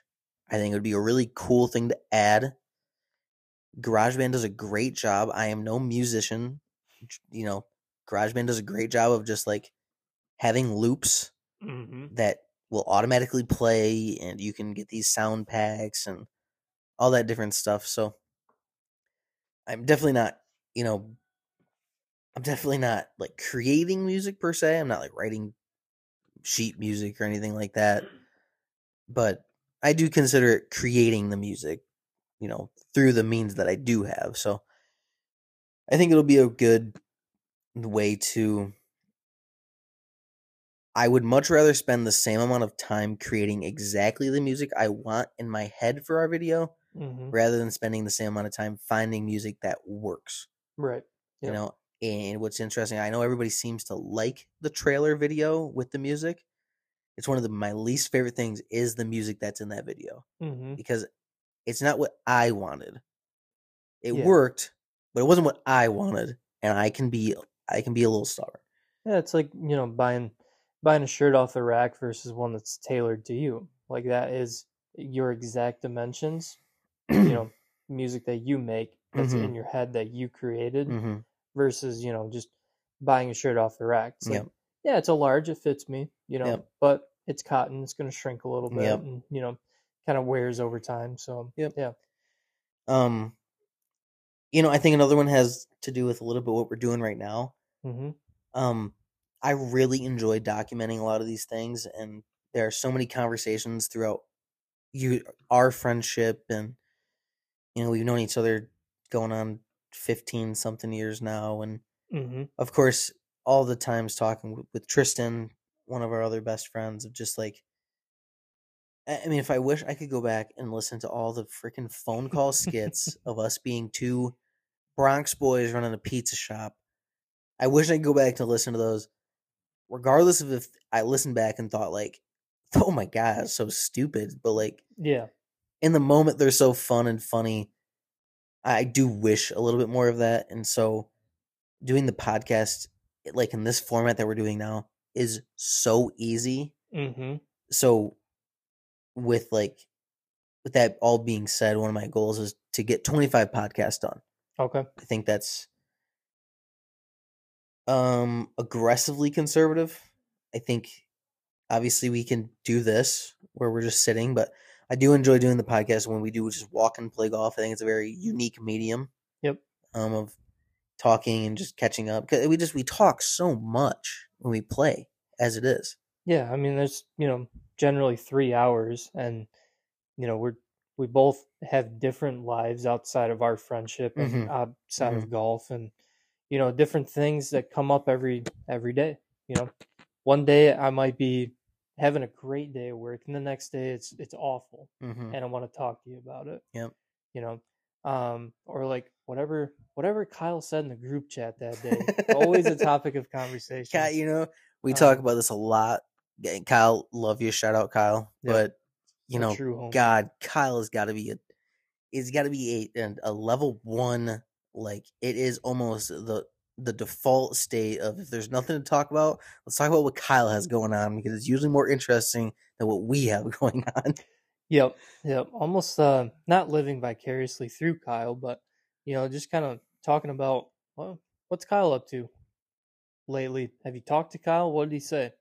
Things. And like it's usually, you'll never fucking believe what he had to say. So. Yeah, Kyle always a hot topic of conversation, and because he's just so easy to talk about. He is. I love him to death. Yep. He's a great friend. Yep. He's a different kind of friend. He is, but he's a great friend, and I enjoy his friendship a lot. Shirt off your back if you need it kind of guy. Like, will come pick you up at 3 a.m. if you get stranded somewhere. Absolutely. He absolutely will. And he's probably up at 3 a.m. watching Tic Tacs. He's probably listening to Kid Rock, dude. Yeah. Yep. So, yeah. Kyle's that kind of breed of friend. That's really good. Well, anyway, so when the 2023 Headcover Cup, I don't think we need to go into that anymore. No, it's a thing like this to be a default golf goal kind of thing going forward. Yep. I actually put this on after you kind of went here, which is qualifying for the U.S. Open. And I always hesitate to put these kind of things on my goals, because it's a thing, man, and. You get kind of caught up in dude, you never even broke 80 at Muskegon during the U.S. Open qualifier. It's like, yeah, I'll give you that. But for a while, I was playing better. And then that one year, I played so bad when I shot 89. Was that the first year you caddied? Because I went like 89, 86, 82, I thought. And then went like 89. Yeah, I think that was one of the talking points when we got into the car after the round. Yeah, man. Like, I haven't shot that bad in like 4 years. But this last time we went, I shot 80.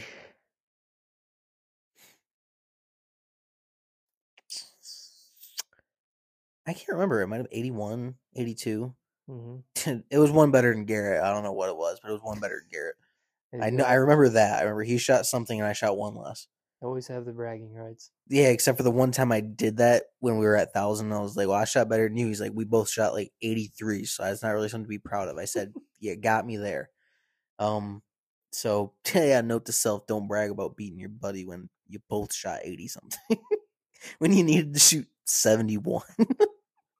But what I will say about that, though, is going into, like, it definitely felt different a little bit for me. And I think I could have shot 79 that day and finally broken 80. I think I got a little caught up in, that's not good enough. I'm going to shoot 81 or I'm going to shoot 76. Like, par 5 and 2, no problem. Let's just hit it. Like, I don't care. Yep. And so there's definitely an aspect of that kind of thing where I didn't think last year's score didn't reflect how well I played, and I did play well. I drove the ball really, really well there.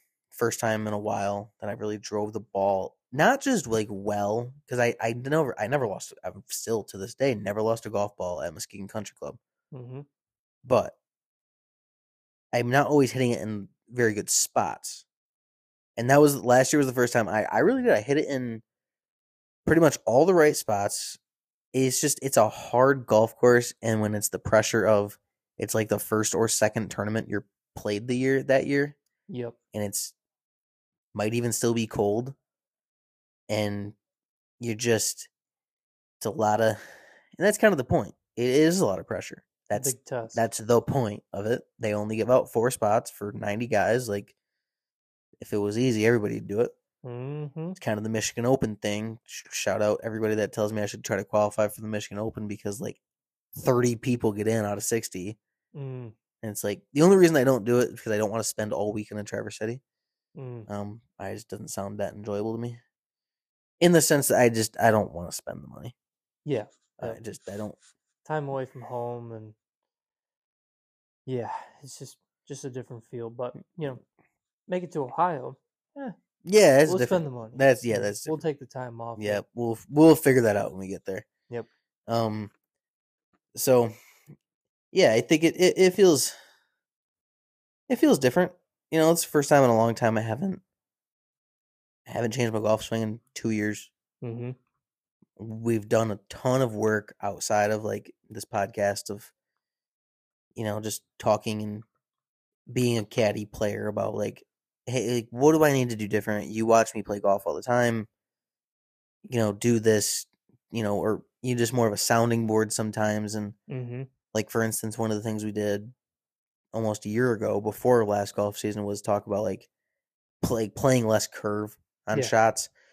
Because trying to see less curve even too, not just playing less curve, like seeing in your head the shot, like seeing less curve mm-hmm. and, you know, accomplishing that. And like, actually that helped. And so I do feel we're probably on an upward trajectory now where I did feel plateaued for a while, where I think if I can just kind of continue to work on the things that we've been talking about, you know, it's so finicky because a 75 can turn into 71 or 79 really quick. Mm-hmm. Comes down to a couple shots here and there, getting a little lucky. So I'll say it again. I've stopped saying when I'm on like the 17th hole at Muskegon, I don't know if I'm coming back next year. Yep. I've stopped saying that. I will never say that again.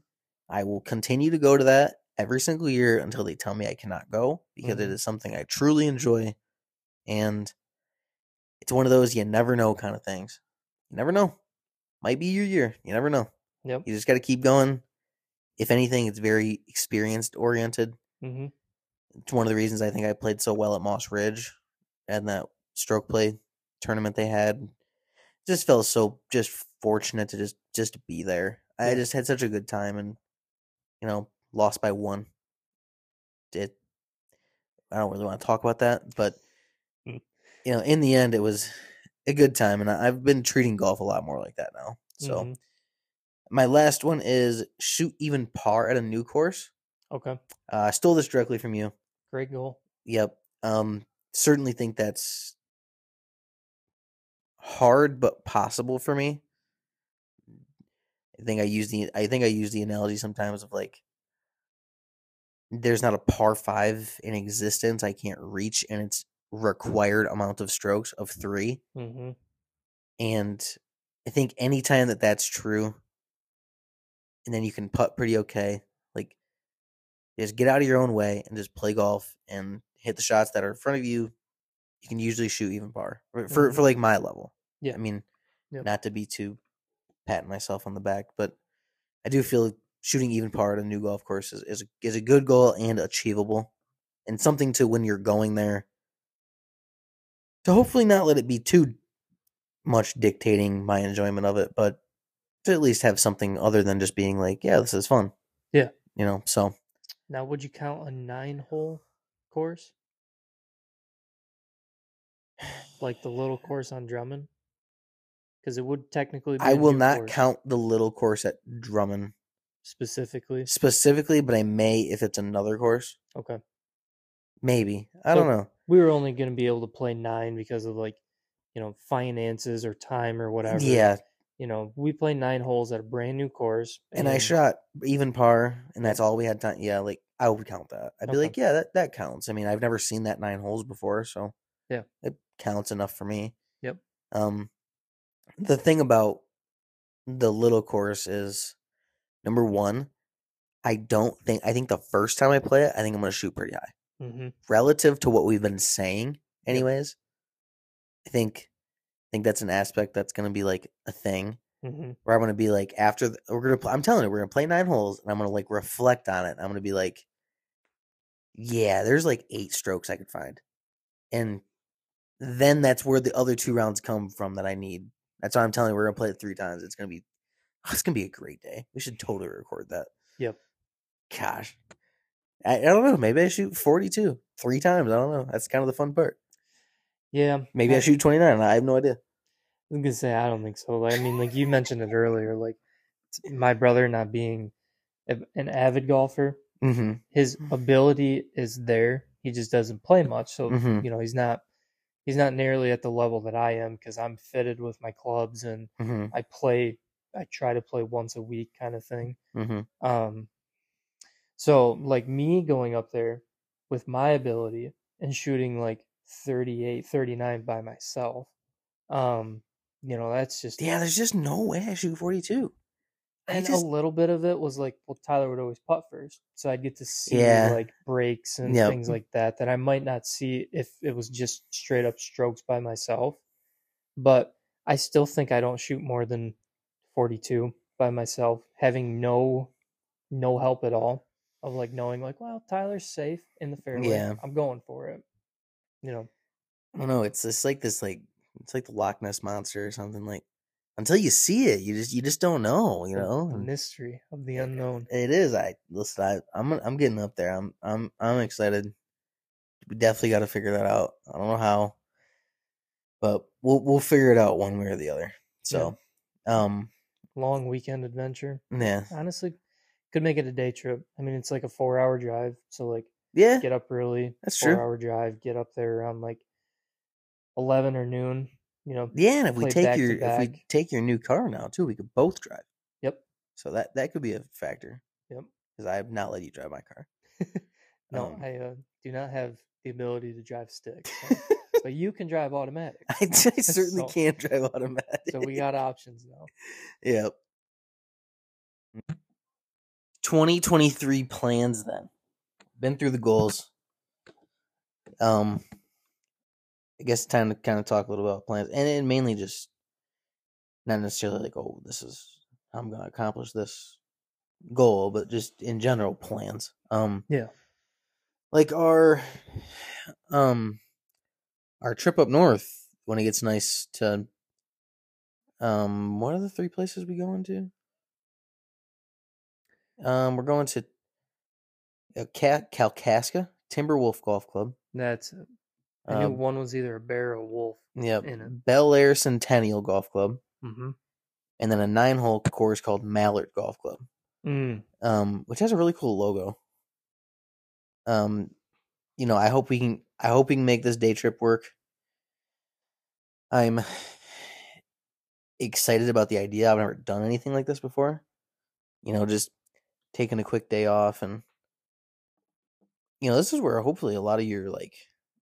If your schedule stays the same, man, like we can get a lot of these things done. Like, yep, I can take a Wednesday off. Mm-hmm. In fact, Wednesday is like almost the best day for me to take off. Okay, you know, my mom gets Fridays off. Mm-hmm. You know, or I mean, she still works a lot on Fridays, but I just don't always feel like I like to be available if I'm one of the only IT people. Yep, and then Mondays are obviously days my wife has off, and you just don't take a lot of Mondays off. In general, and you know, my kind of work, you know, that's when mm-hmm. people want to get the most done, might have the most problems, haven't been gone all weekend. So, yep, Wednesdays are great, and so I'm hoping we make this work and make a whole day trip out of it. I'm excited about that for sure, and that'll be, I mean, that's 3 new golf courses right there for us. So, yeah, yep, it'd be fun. We get to experience new cities too, not just the courses, but like making the drive and finding a local coffee place up there. Yeah, like we did in Belding the one day. Yeah, that was a great time in Belding. Just went a little bit out of our way, but honestly, like the banter between the guy making the coffee and you know, just feeling like, you know, you're doing something good for the economy, the local economy. Yes, yep, absolutely. Not giving it to corporate Starbucks or you know, Tim Hortons or. I mean, we paid that guy like $10 worth of coffee and like legitimately like went in his pocket.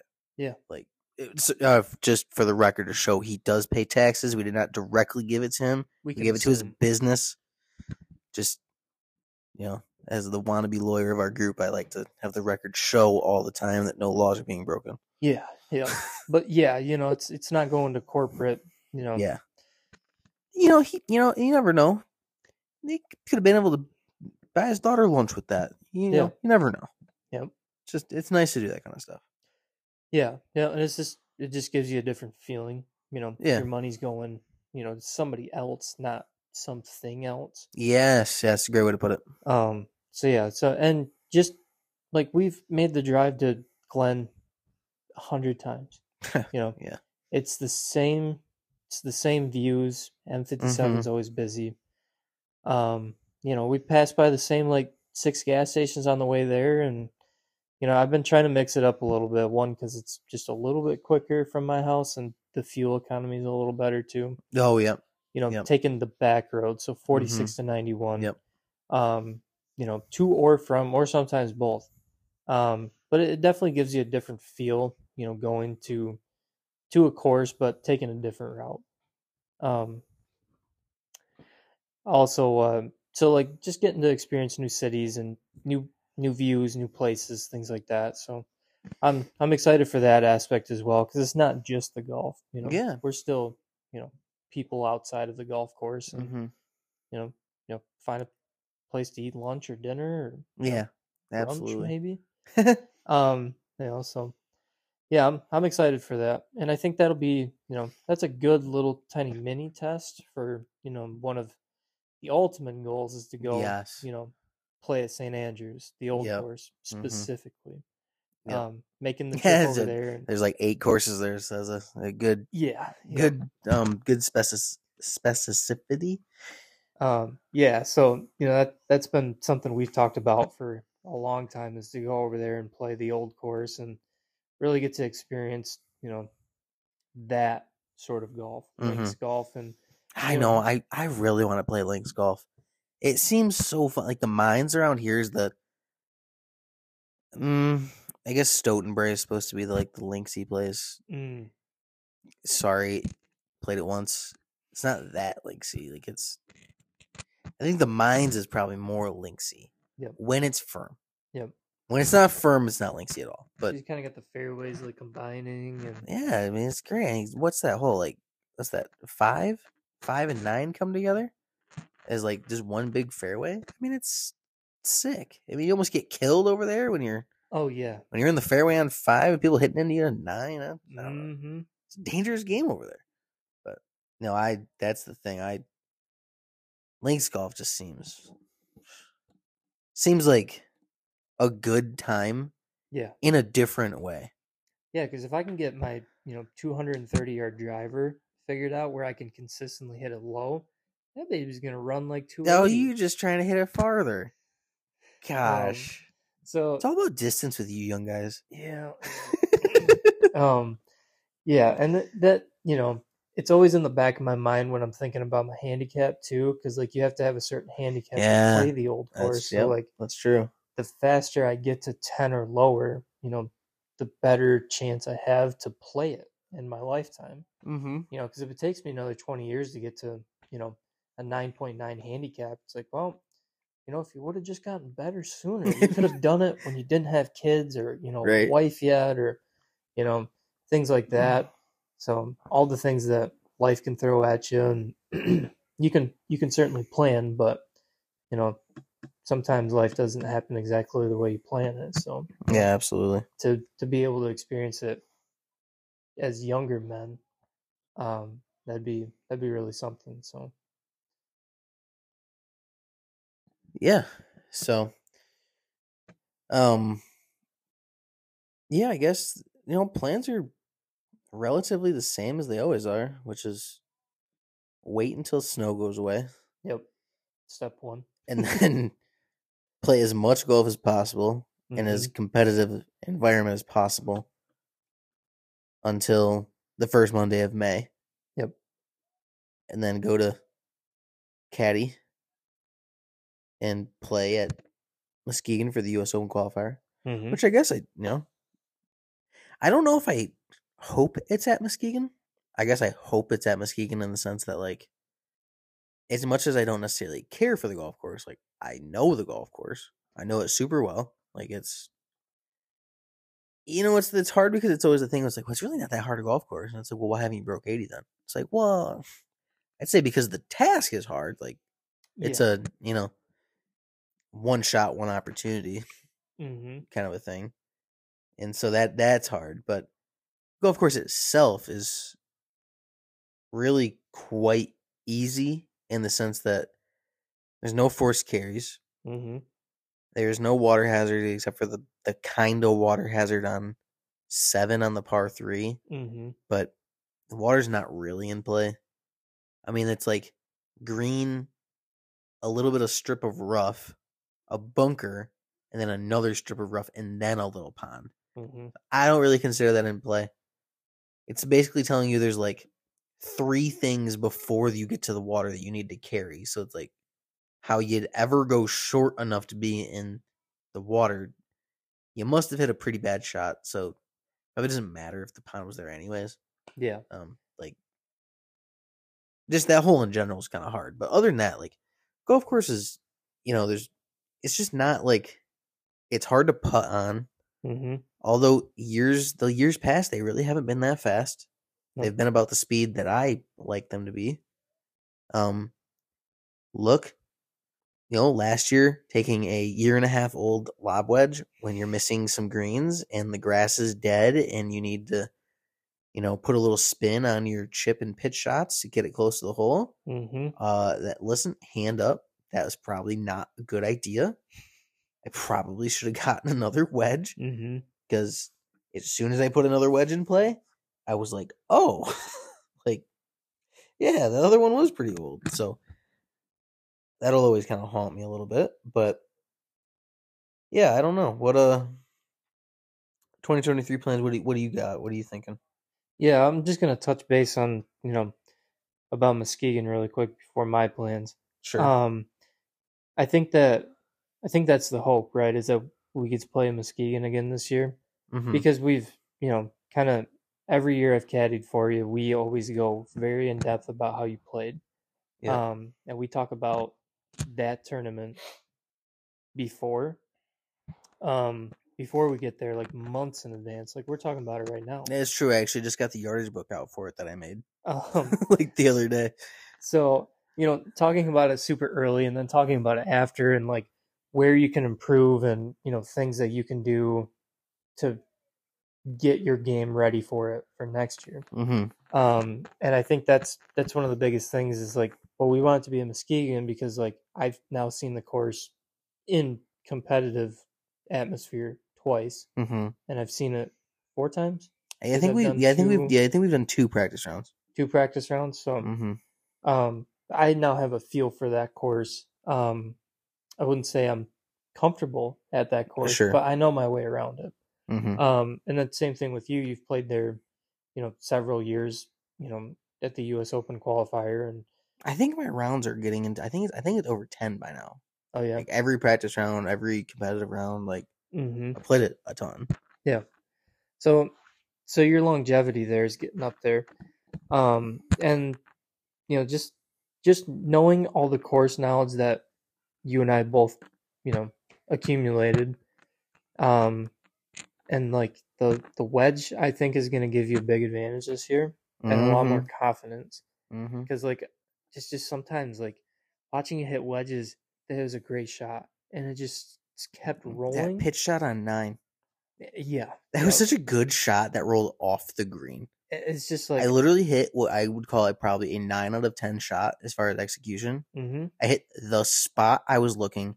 It felt like I spun it and it rolled off the green. Yep. Oh my god, I was so mad. I hate that hole. And that's just the you know, that's a round defeater right there, where it's just like, I felt like I hit like the best shot I could. The better golfers would tell me just don't miss the green, but whatever. Well, you know, golf is golf. You know, sometimes you're not going to be on the green. Yeah. So it's just, you know, the practice round that we had last year was just so frustrating because, like, you went over that green like 3 times in a row, maybe more, where you like were on the left. Oh, that's right. When I was practicing on, I think that's on 4 mm-hmm. or 3. It's 3. Yeah. Okay. That's right. I remember I hit that shot from the left of the green to that like back right pin. Like I hit like at least 3 times, and it just, I couldn't keep it on the green. Yeah, it's just like you're playing a premium golf ball. It's not like you're incapable of hitting like chip and pitch shots. Not, honestly, I'd say I was hitting them pretty much how I would always hit them. Like, and they just kept rolling, and it's just, it was frustrating for me because I'm like, I don't know what to tell you. You're hitting good shots. They're just, you know, the ball is not staying on the green. Yep. So yeah, I'm certainly hoping that it's at Muskegon this year, and it's always just a fun feeling for me as a caddy. Like, I have no pressure. Like, I just show up and I get to see all these, you know, very high level competitive amateur golfers play. Mm-hmm. Yeah, and it's a lot of fun for me. So yeah, I'm hoping it's there again this year. That's one of the things I've really taken away from doing it with you is you know, post round, or, you know, even, you know, the weeks after or whatever. Mm-hmm. You know, in a way, Muskegon at the U.S. Open qualifier is kind of our center. It's kind of our sun. Yeah. Everything a little bit revolves around it. Yep. Shots that you're learning and wedge. When do you put a new wedge in? Mm-hmm. Like, I've literally got a wedge in my garage right now. I bought at the end of this season because it was the same wedge as I have now. I wanted to make sure I had an exact identical wedge, but with fresh grooves. With fresh grooves that I could use for Muskegon, which wouldn't have been. I literally bought that like 7 months in advance. Mm-hmm. Like, yeah, well, and that's, I mean, mainly we get 4 months of winter, so it's only really like probably like 3 months in advance. But, you know, that's just one of those things. It really is. It's like our center. It's like our North Star. I mean, there's a lot of more other fun golf to play as far as competitive, like the Kent County Am. I love the Kent County Am. Mm-hmm. I am determined to make a run at the Kent County Am one year. Like, I love that golf course. I love that golf tournament. I don't love Kaufman Golf Course. It's a fine golf course. I just don't love it. It's getting suit your eye. It's getting better. Yeah, it doesn't suit my eye. I don't see the lines off the tee. Yep. They're just a little too. You know, actually though, with doing that new thing I was telling you about, standing behind the ball, like doing like the golf shaft thing, that actually might help, because maybe that'll help me on point some of these the right direction. Some of these places where I don't just automatically see the line. Maybe I'll like start seeing a line. So, yeah, I mean, yeah. Anyway, what were you going to say about 2023? Yeah, yep. So plans for this year, of course, like I already touched base on it, but, you know, caddying for you at the U.S. Open after, you know, rigorous, you know, weeks of grinding, you know, trying to get you in the competitive spirit, trying to get your golf game, you know, locked in. Mm-hmm. And then after that, you know, then we take our holiday, our vacation, where it's just kind of like, okay, we can breathe unless we're going to Ohio, you know, when we go to Ohio, I've always said that, like, in a way, getting there is enough to prove that you don't need to do anything different. Mm-hmm. I mean, I'm telling you, I still might not hit golf balls before I tee off at Muskegon. Yeah. I might hit like 4, maybe. I don't know. I did that at Moss Ridge, and I played wonderful. Like, yeah. I played so good there. You know, competitive golf tournament that was actually like for some, like a legitimate prize, and didn't hit a single golf ball before teeing off, and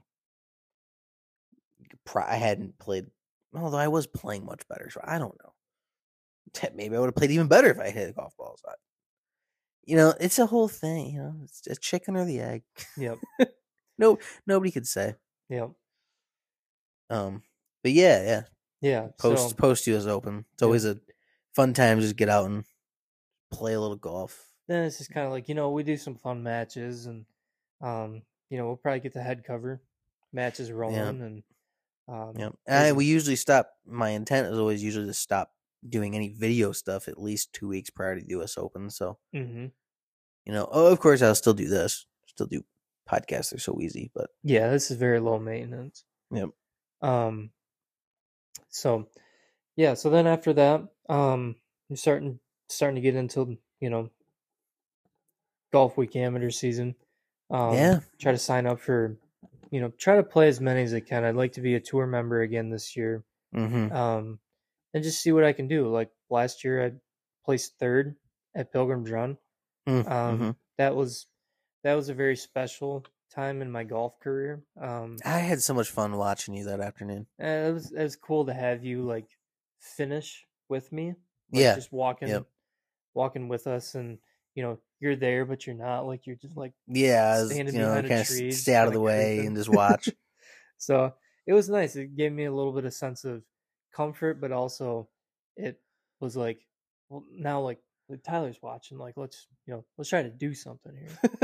You know, so but there was never Tyler the golfer teaching you how to play better golf would say you should just be trying to do that all the time. But it's fine. So it was very special. I made some money on the closest to the pin, and then my prize money for placing third.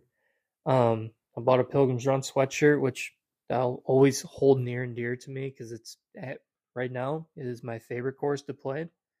And not so much for the playability because I always shoot pretty high there. But, you never play well there, but yeah, most people would be like, "Well, I love this course because I always shoot, 72." Like, no, that's not why I like Pilgrims. It's just it's close to home. We know a couple people there, and just the atmosphere, and it's really really pretty course. So that was cool. So I'll try to play more golf week amateur tour events. Then we get to July. That's the big one for me as an individual. Yep. That's the big one is the 2v2 scramble on the little course, and I'd like I said in a previous segment, I'd really like to play The Rock, the big course. Just something that I've wanted to do for a while, and now that I feel like, you know, I'm able to, you know, typically drive my own car up there, so I have the ability to get there, and you know, as you get older, you start making more money, and you can make your own adult decisions. Like, you know what, $120 to play a course I've always wanted to play. Yep. Sure, it's the whole paying for the experience, black or the berry, sweet or the juice. You know, the whole thing you were saying the other day, and you know, it'll mean a lot more now. Yeah, and on top of that, like kind of like we were making fun of Kyle that one day for being like, you guys want to go play Tollymore? It's like, Kyle, you can't play Tollymore. Like, golf game is not there yet, but that's a different kind of golf course. Like, I've never played there, and I know that course would probably chew me up and spit me out. There's so many bunkers. It's just like, it's Kyle. It's not a beast I want to try to take on yet. You know, no. So you know, that's, you know, you probably enjoy The Rock a lot more now than you would have 3 years ago. Yeah, I think the rating's not extremely high, but it's definitely, it looks like it's not a, you know, point and shoot course. No, not super easy, and so yeah, it'd be really fun. I've driven past it 100 times, and you know, my parents have gone there once and played, and so I'd really like to go for myself and just experience it, and you know, maybe share a memory with, you know, my brother or my dad, or you know, I don't think my grandpa would go. Just, I mean, he's good playing 9 holes a year. That's it. That's it for him. That's what he's got in the tank. 9 holes of golf.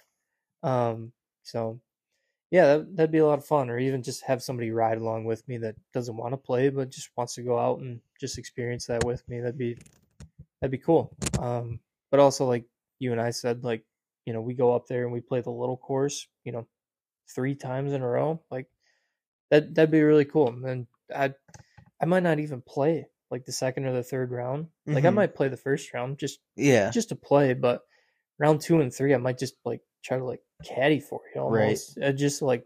Just so that I'm locked in on what you're doing, not so much where my ball's at. And the thing too is like we could play in the morning, and then we could like do a thing where we like play like early, because it'll be nice. It'll be super nice out. We go play a little scouting trip. Yep. And then we go, and maybe we play together. And then like you said, if you're even considering like not playing, like we try to play that like late morning to like noon round. Mm-hmm. Assuming we can get tee times. I mean, I know, you know, it's hard to get tee times anywhere anymore, but, you know, maybe that first time we go and, like, I shoot a round where, like, I was like, oh, like, dude, that was as best as I can shoot. Mm-hmm. There is 32. This golf course is a little harder than I thought it was. I'm not going to get to 29.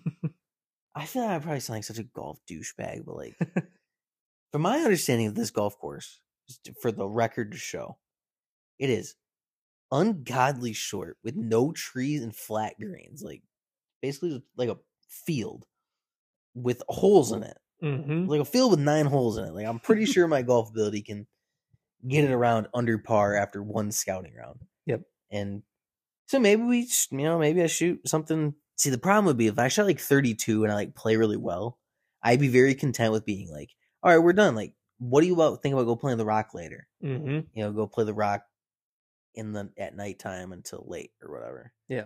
You know, doing that. What would really happen, what would really suck, is if I played like okay, like good, but only okay, and I shot 30. Mm-hmm. And I'm like, dude, I know I can shoot 29. Like, I just need to eagle both the par fives. I have sand wedge into both. Mm-hmm. Like, I can drive 4 of the other greens, and then a couple par threes, I just had to hit on the green and 2-putt. Yep. Like, 29. So that would be like worst case scenario, because then I it might be like the new that go-kart thing I've been doing lately. I'm trying to like get in the 27s and the lap time thing. Like I can't tell you how often I think about freaking going down to 84th Street and racing around their track trying to get a fast lap time. Mm-hmm. I mean, I think Carly we were kind of joking earlier. She's just like, her mom was like talking about wanting to get me something. She's like, I want to give him something nice. I'm like, give me a gift card to that place. I don't need anything in life to give me another gift card there. Yep. But yeah, I'm sure you'll. Well, I guess I don't know. I don't know if you play a different format in your guys' July thing, then maybe. I don't know. Maybe you won't smoke whoever it is. I don't know. If it's the same teams, I have a feeling you're probably gonna do pretty good. Yeah. Yep. You guys won by a lot last year, didn't you? Yeah, it was like 6 or 8 strokes. Yeah, it was in 9 holes. That's a lot. It was an onslaught. So yeah, so that'd be like July, and yeah. Other than that, they just try to play more tour events. Maybe try to caddy for you more this year. I think if you get Saturdays off, it'd be real easy. Yeah, because I can say I had to miss a lot last year because my schedule was flipped. It flipped to Saturdays, like Wednesday through Saturday. Mm-hmm. Now it's the opposite: Sunday through Tuesday, Wednesday. Yep. Depends on the week, but yeah. So I think that'd be really fun to do more. I just like, it's a different style. It's just a lot of fun for me to just, you know, kind of relax, just watch the golf unfold. Yeah. Like I got no responsibility in the world. I don't have to track my ball. Like, you know, anything like that. So it's a lot of fun for me. And I think one of the things I kind of distracted myself from finishing the point earlier was just that, you know, one of the things you helped me realize is that like how cool it is just to go to some of these events. That like it's not, I have a hard time. Sometimes I'll diminish certain things. You know, and I've tried not to do that with that one Moss Ridge tournament, because I played 35 exceptional holes of golf, you know, and I came up a little short. And I have a hard time because my natural state is to diminish that because it was not first. Mm-hmm. That is just the thing. I don't like it. And definitely going to a lot of these events with you has helped me be less like that. I still have that in me, but just going and you being like, I think I asked you that first year. I was like, well, what do you think? Like on the way home, just like, so that was it. Like the U.S. Open, like, what do you think?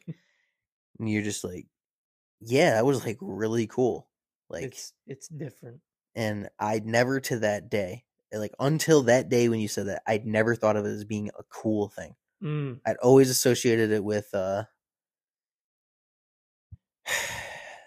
possibly, I don't even want to say like embarrassment, but like certainly wouldn't be going around saying that's what I did. Yep. Because I'd have to answer, what'd you shoot? Mm-hmm. And unfortunately, that's just how things are. But you're a great friend.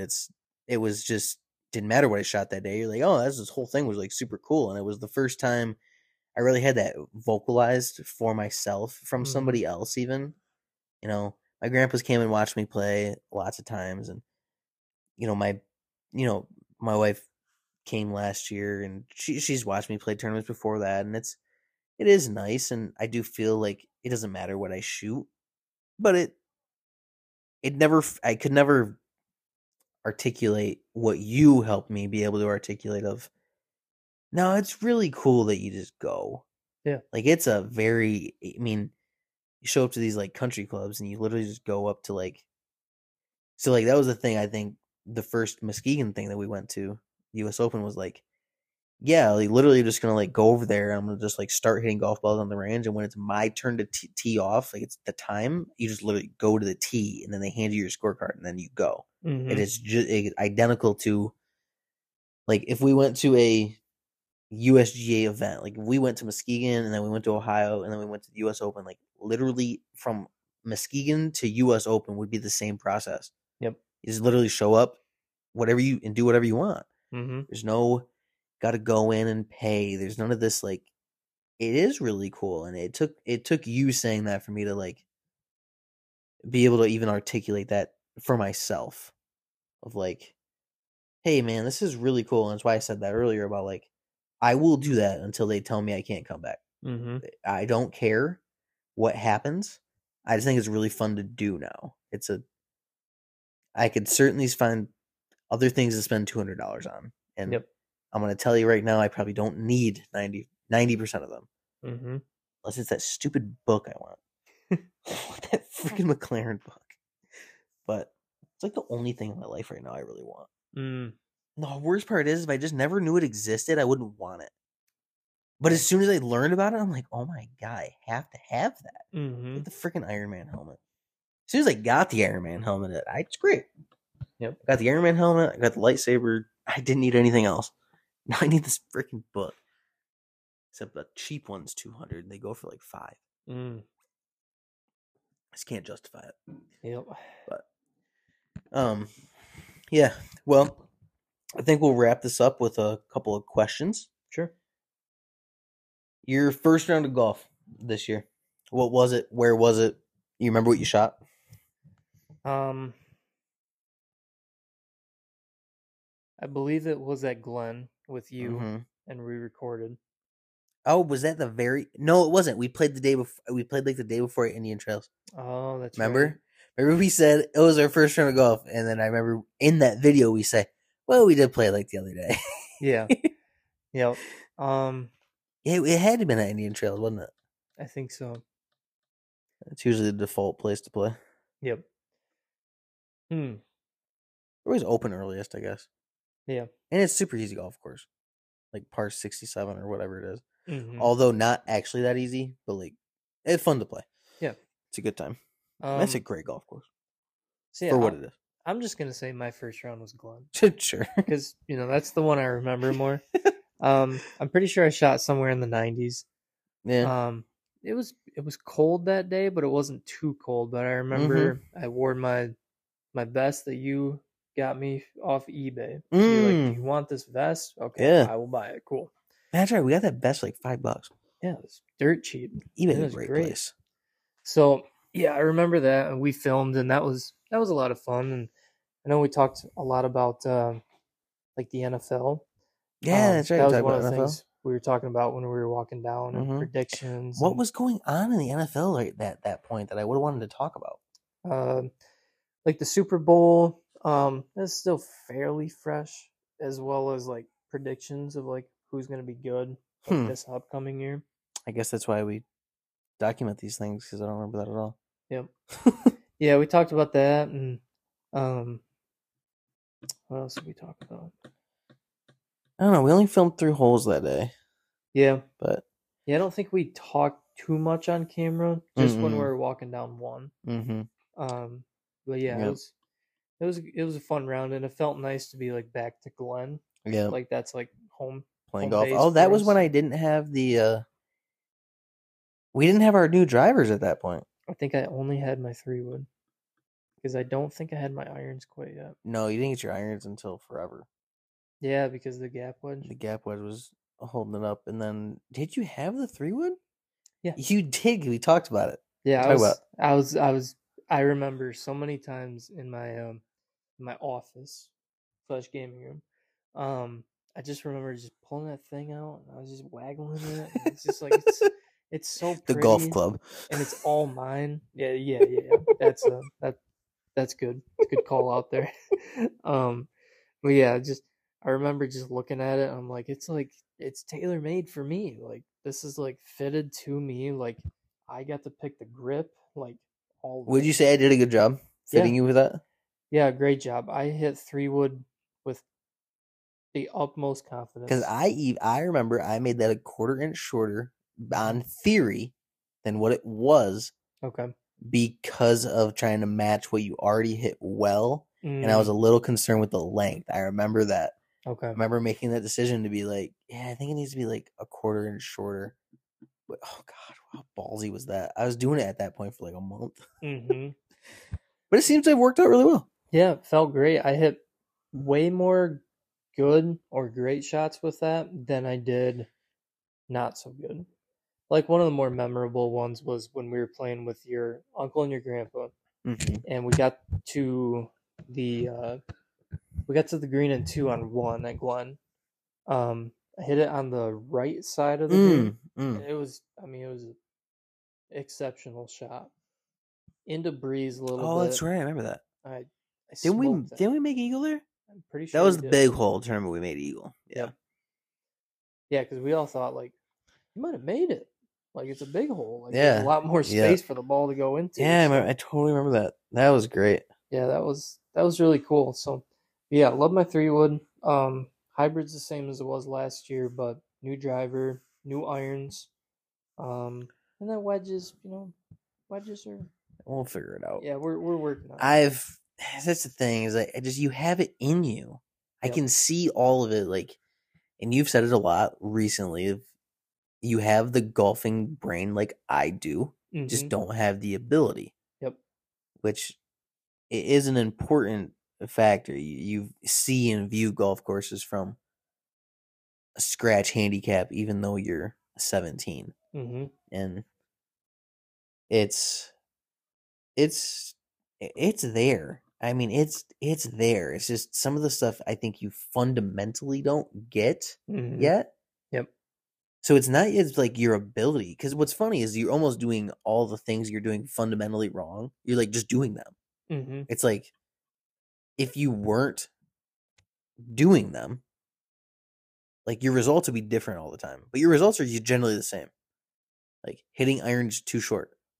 It's like, well, at least you hit all your irons too short consistently. Yeah. It's not like half the time you hit them too long and half the time you hit them short. So you just got to fix all those things. And from that point, you already understand like where to hit shots to and how to hit the ball to here versus here and this line versus this line to result in an overall lower score because you're taking 6 out of play by doing this. Like doing what you did second half of the season, which was like stop having 60 yards or 50 yards or whatever into like par fives and having like 80 because you could hit it closer from 80. That's a comfortable shot because it's a full gap wedge. It's a full gap wedge. There's none of this other stuff now. Look, we're gonna get there. I'm gonna start making you just hit it as far as you can, and then figuring it out from there, because eventually your scores will be lower. This might be higher in the interim. Yeah, and then my first round was actually with my wife now, but not my wife at the time. I actually looked at it. It was March 17th. We actually had to go to a wedding meeting that day. We went to play golf on a whim. Nice. 9 holes at Indian Trails prior, because it was so nice. We just I remember being I can't believe I'm not golfing today. And I think we just made it work. Yep. And it just very, very memorable round with my wife. She walked. The first time I think I'd ever seen her walk 9 holes, and she enjoyed it. And she played so well she's such a good golfer. And, I had a wonderful, wonderful time that day with her. And just, it's a fond memory of getting out a couple weeks earlier than when we really started. And so that was really nice. But yeah. And then then to finish up is just the last round of golf, which I guess we can both kind of speak to, is we played together. Yep. Well, kinda. I got to sneak out. I got to play one more round of 18 with CC. Yeah. So my last was with you at Glen, which was a somewhat miserable day for me, because you just demolished me in our match. Yep. It wasn't even close. Like you said before, I show up to those things. If it starts with head cover, I'm showing up. My best always shows up, and I don't know exactly how to explain it. It's just I make less mistakes, and putts generally fall more. Yep. And it's just rising to the occasion, I guess. But yeah, that was, it was certainly a fun round for me. Yeah, that was a good round. I think I shot 76, and I hadn't played golf for 3 weeks, and made eagle on 17. And I remember being very happy and proud of just kind of send it off on a high note of I had new irons in the bag. Kind of going with a different idea, and put it pretty okay. And, it was a really nice way to end the season for me. Yeah. Feeling all right, man, you can do all this. I think we played all legit. We generally play all around legit. Yeah. No, gimmies only come from 3 feet straight up the hill. Yep. There's no necessarily a 4-footer that's given. That's a slider, unless it's maybe for triple. Yep. Stuff like that. So, in a way, feeling you can just, after 3 weeks of not playing, just shoot 76 and make. Quite a couple birdies and eagle, and feeling really good. Just a lot of confidence going into next year. It's good. Golf doesn't feel so finicky anymore. It feels more of a knock the rust off, play the way you've just been playing. Yep. So, yeah. And then your last round of golf. Yeah. Yep. It's with my girlfriend. Kind of also on a whim. You texted me, the day before and asked me, and I originally had plans with my girlfriend to just pretty much just hang out all day, and her and I had talked about it a little bit, and she's like, "You should go golfing tomorrow." I'm like, "Yeah, I'd like to, but you and I made plans." And she's like, "Oh, is Tyler going?" I'm like, "No, he said he can't." And boy, would I want it to, though. So she was like, "Well, if you want, I'll go with you." I'm like, "Great." She's like, "I don't have my clubs, but I'll just ride in the cart with you, and I can caddy for you and stuff like that." And perfect. So, she was a great time, just in there like a champ. It was 53 degrees in Glencairn, conditions. It was windy. Yep. And when we were in the shade, that was never good. Yeah. Because the 53 degrees felt like 42 with the win. But it was a lot of fun. I don't think I made a single birdie that day, but I had given myself plenty of opportunities. I played every hole from the whites except for the par fives. Played those from the golds just to give myself a little bit different of a challenge of like, well, let's some of the whites there. To be fair, at Glen specifically for the par fives are not always like I actually think yeah, they are. They're all 500 yards, I just realized.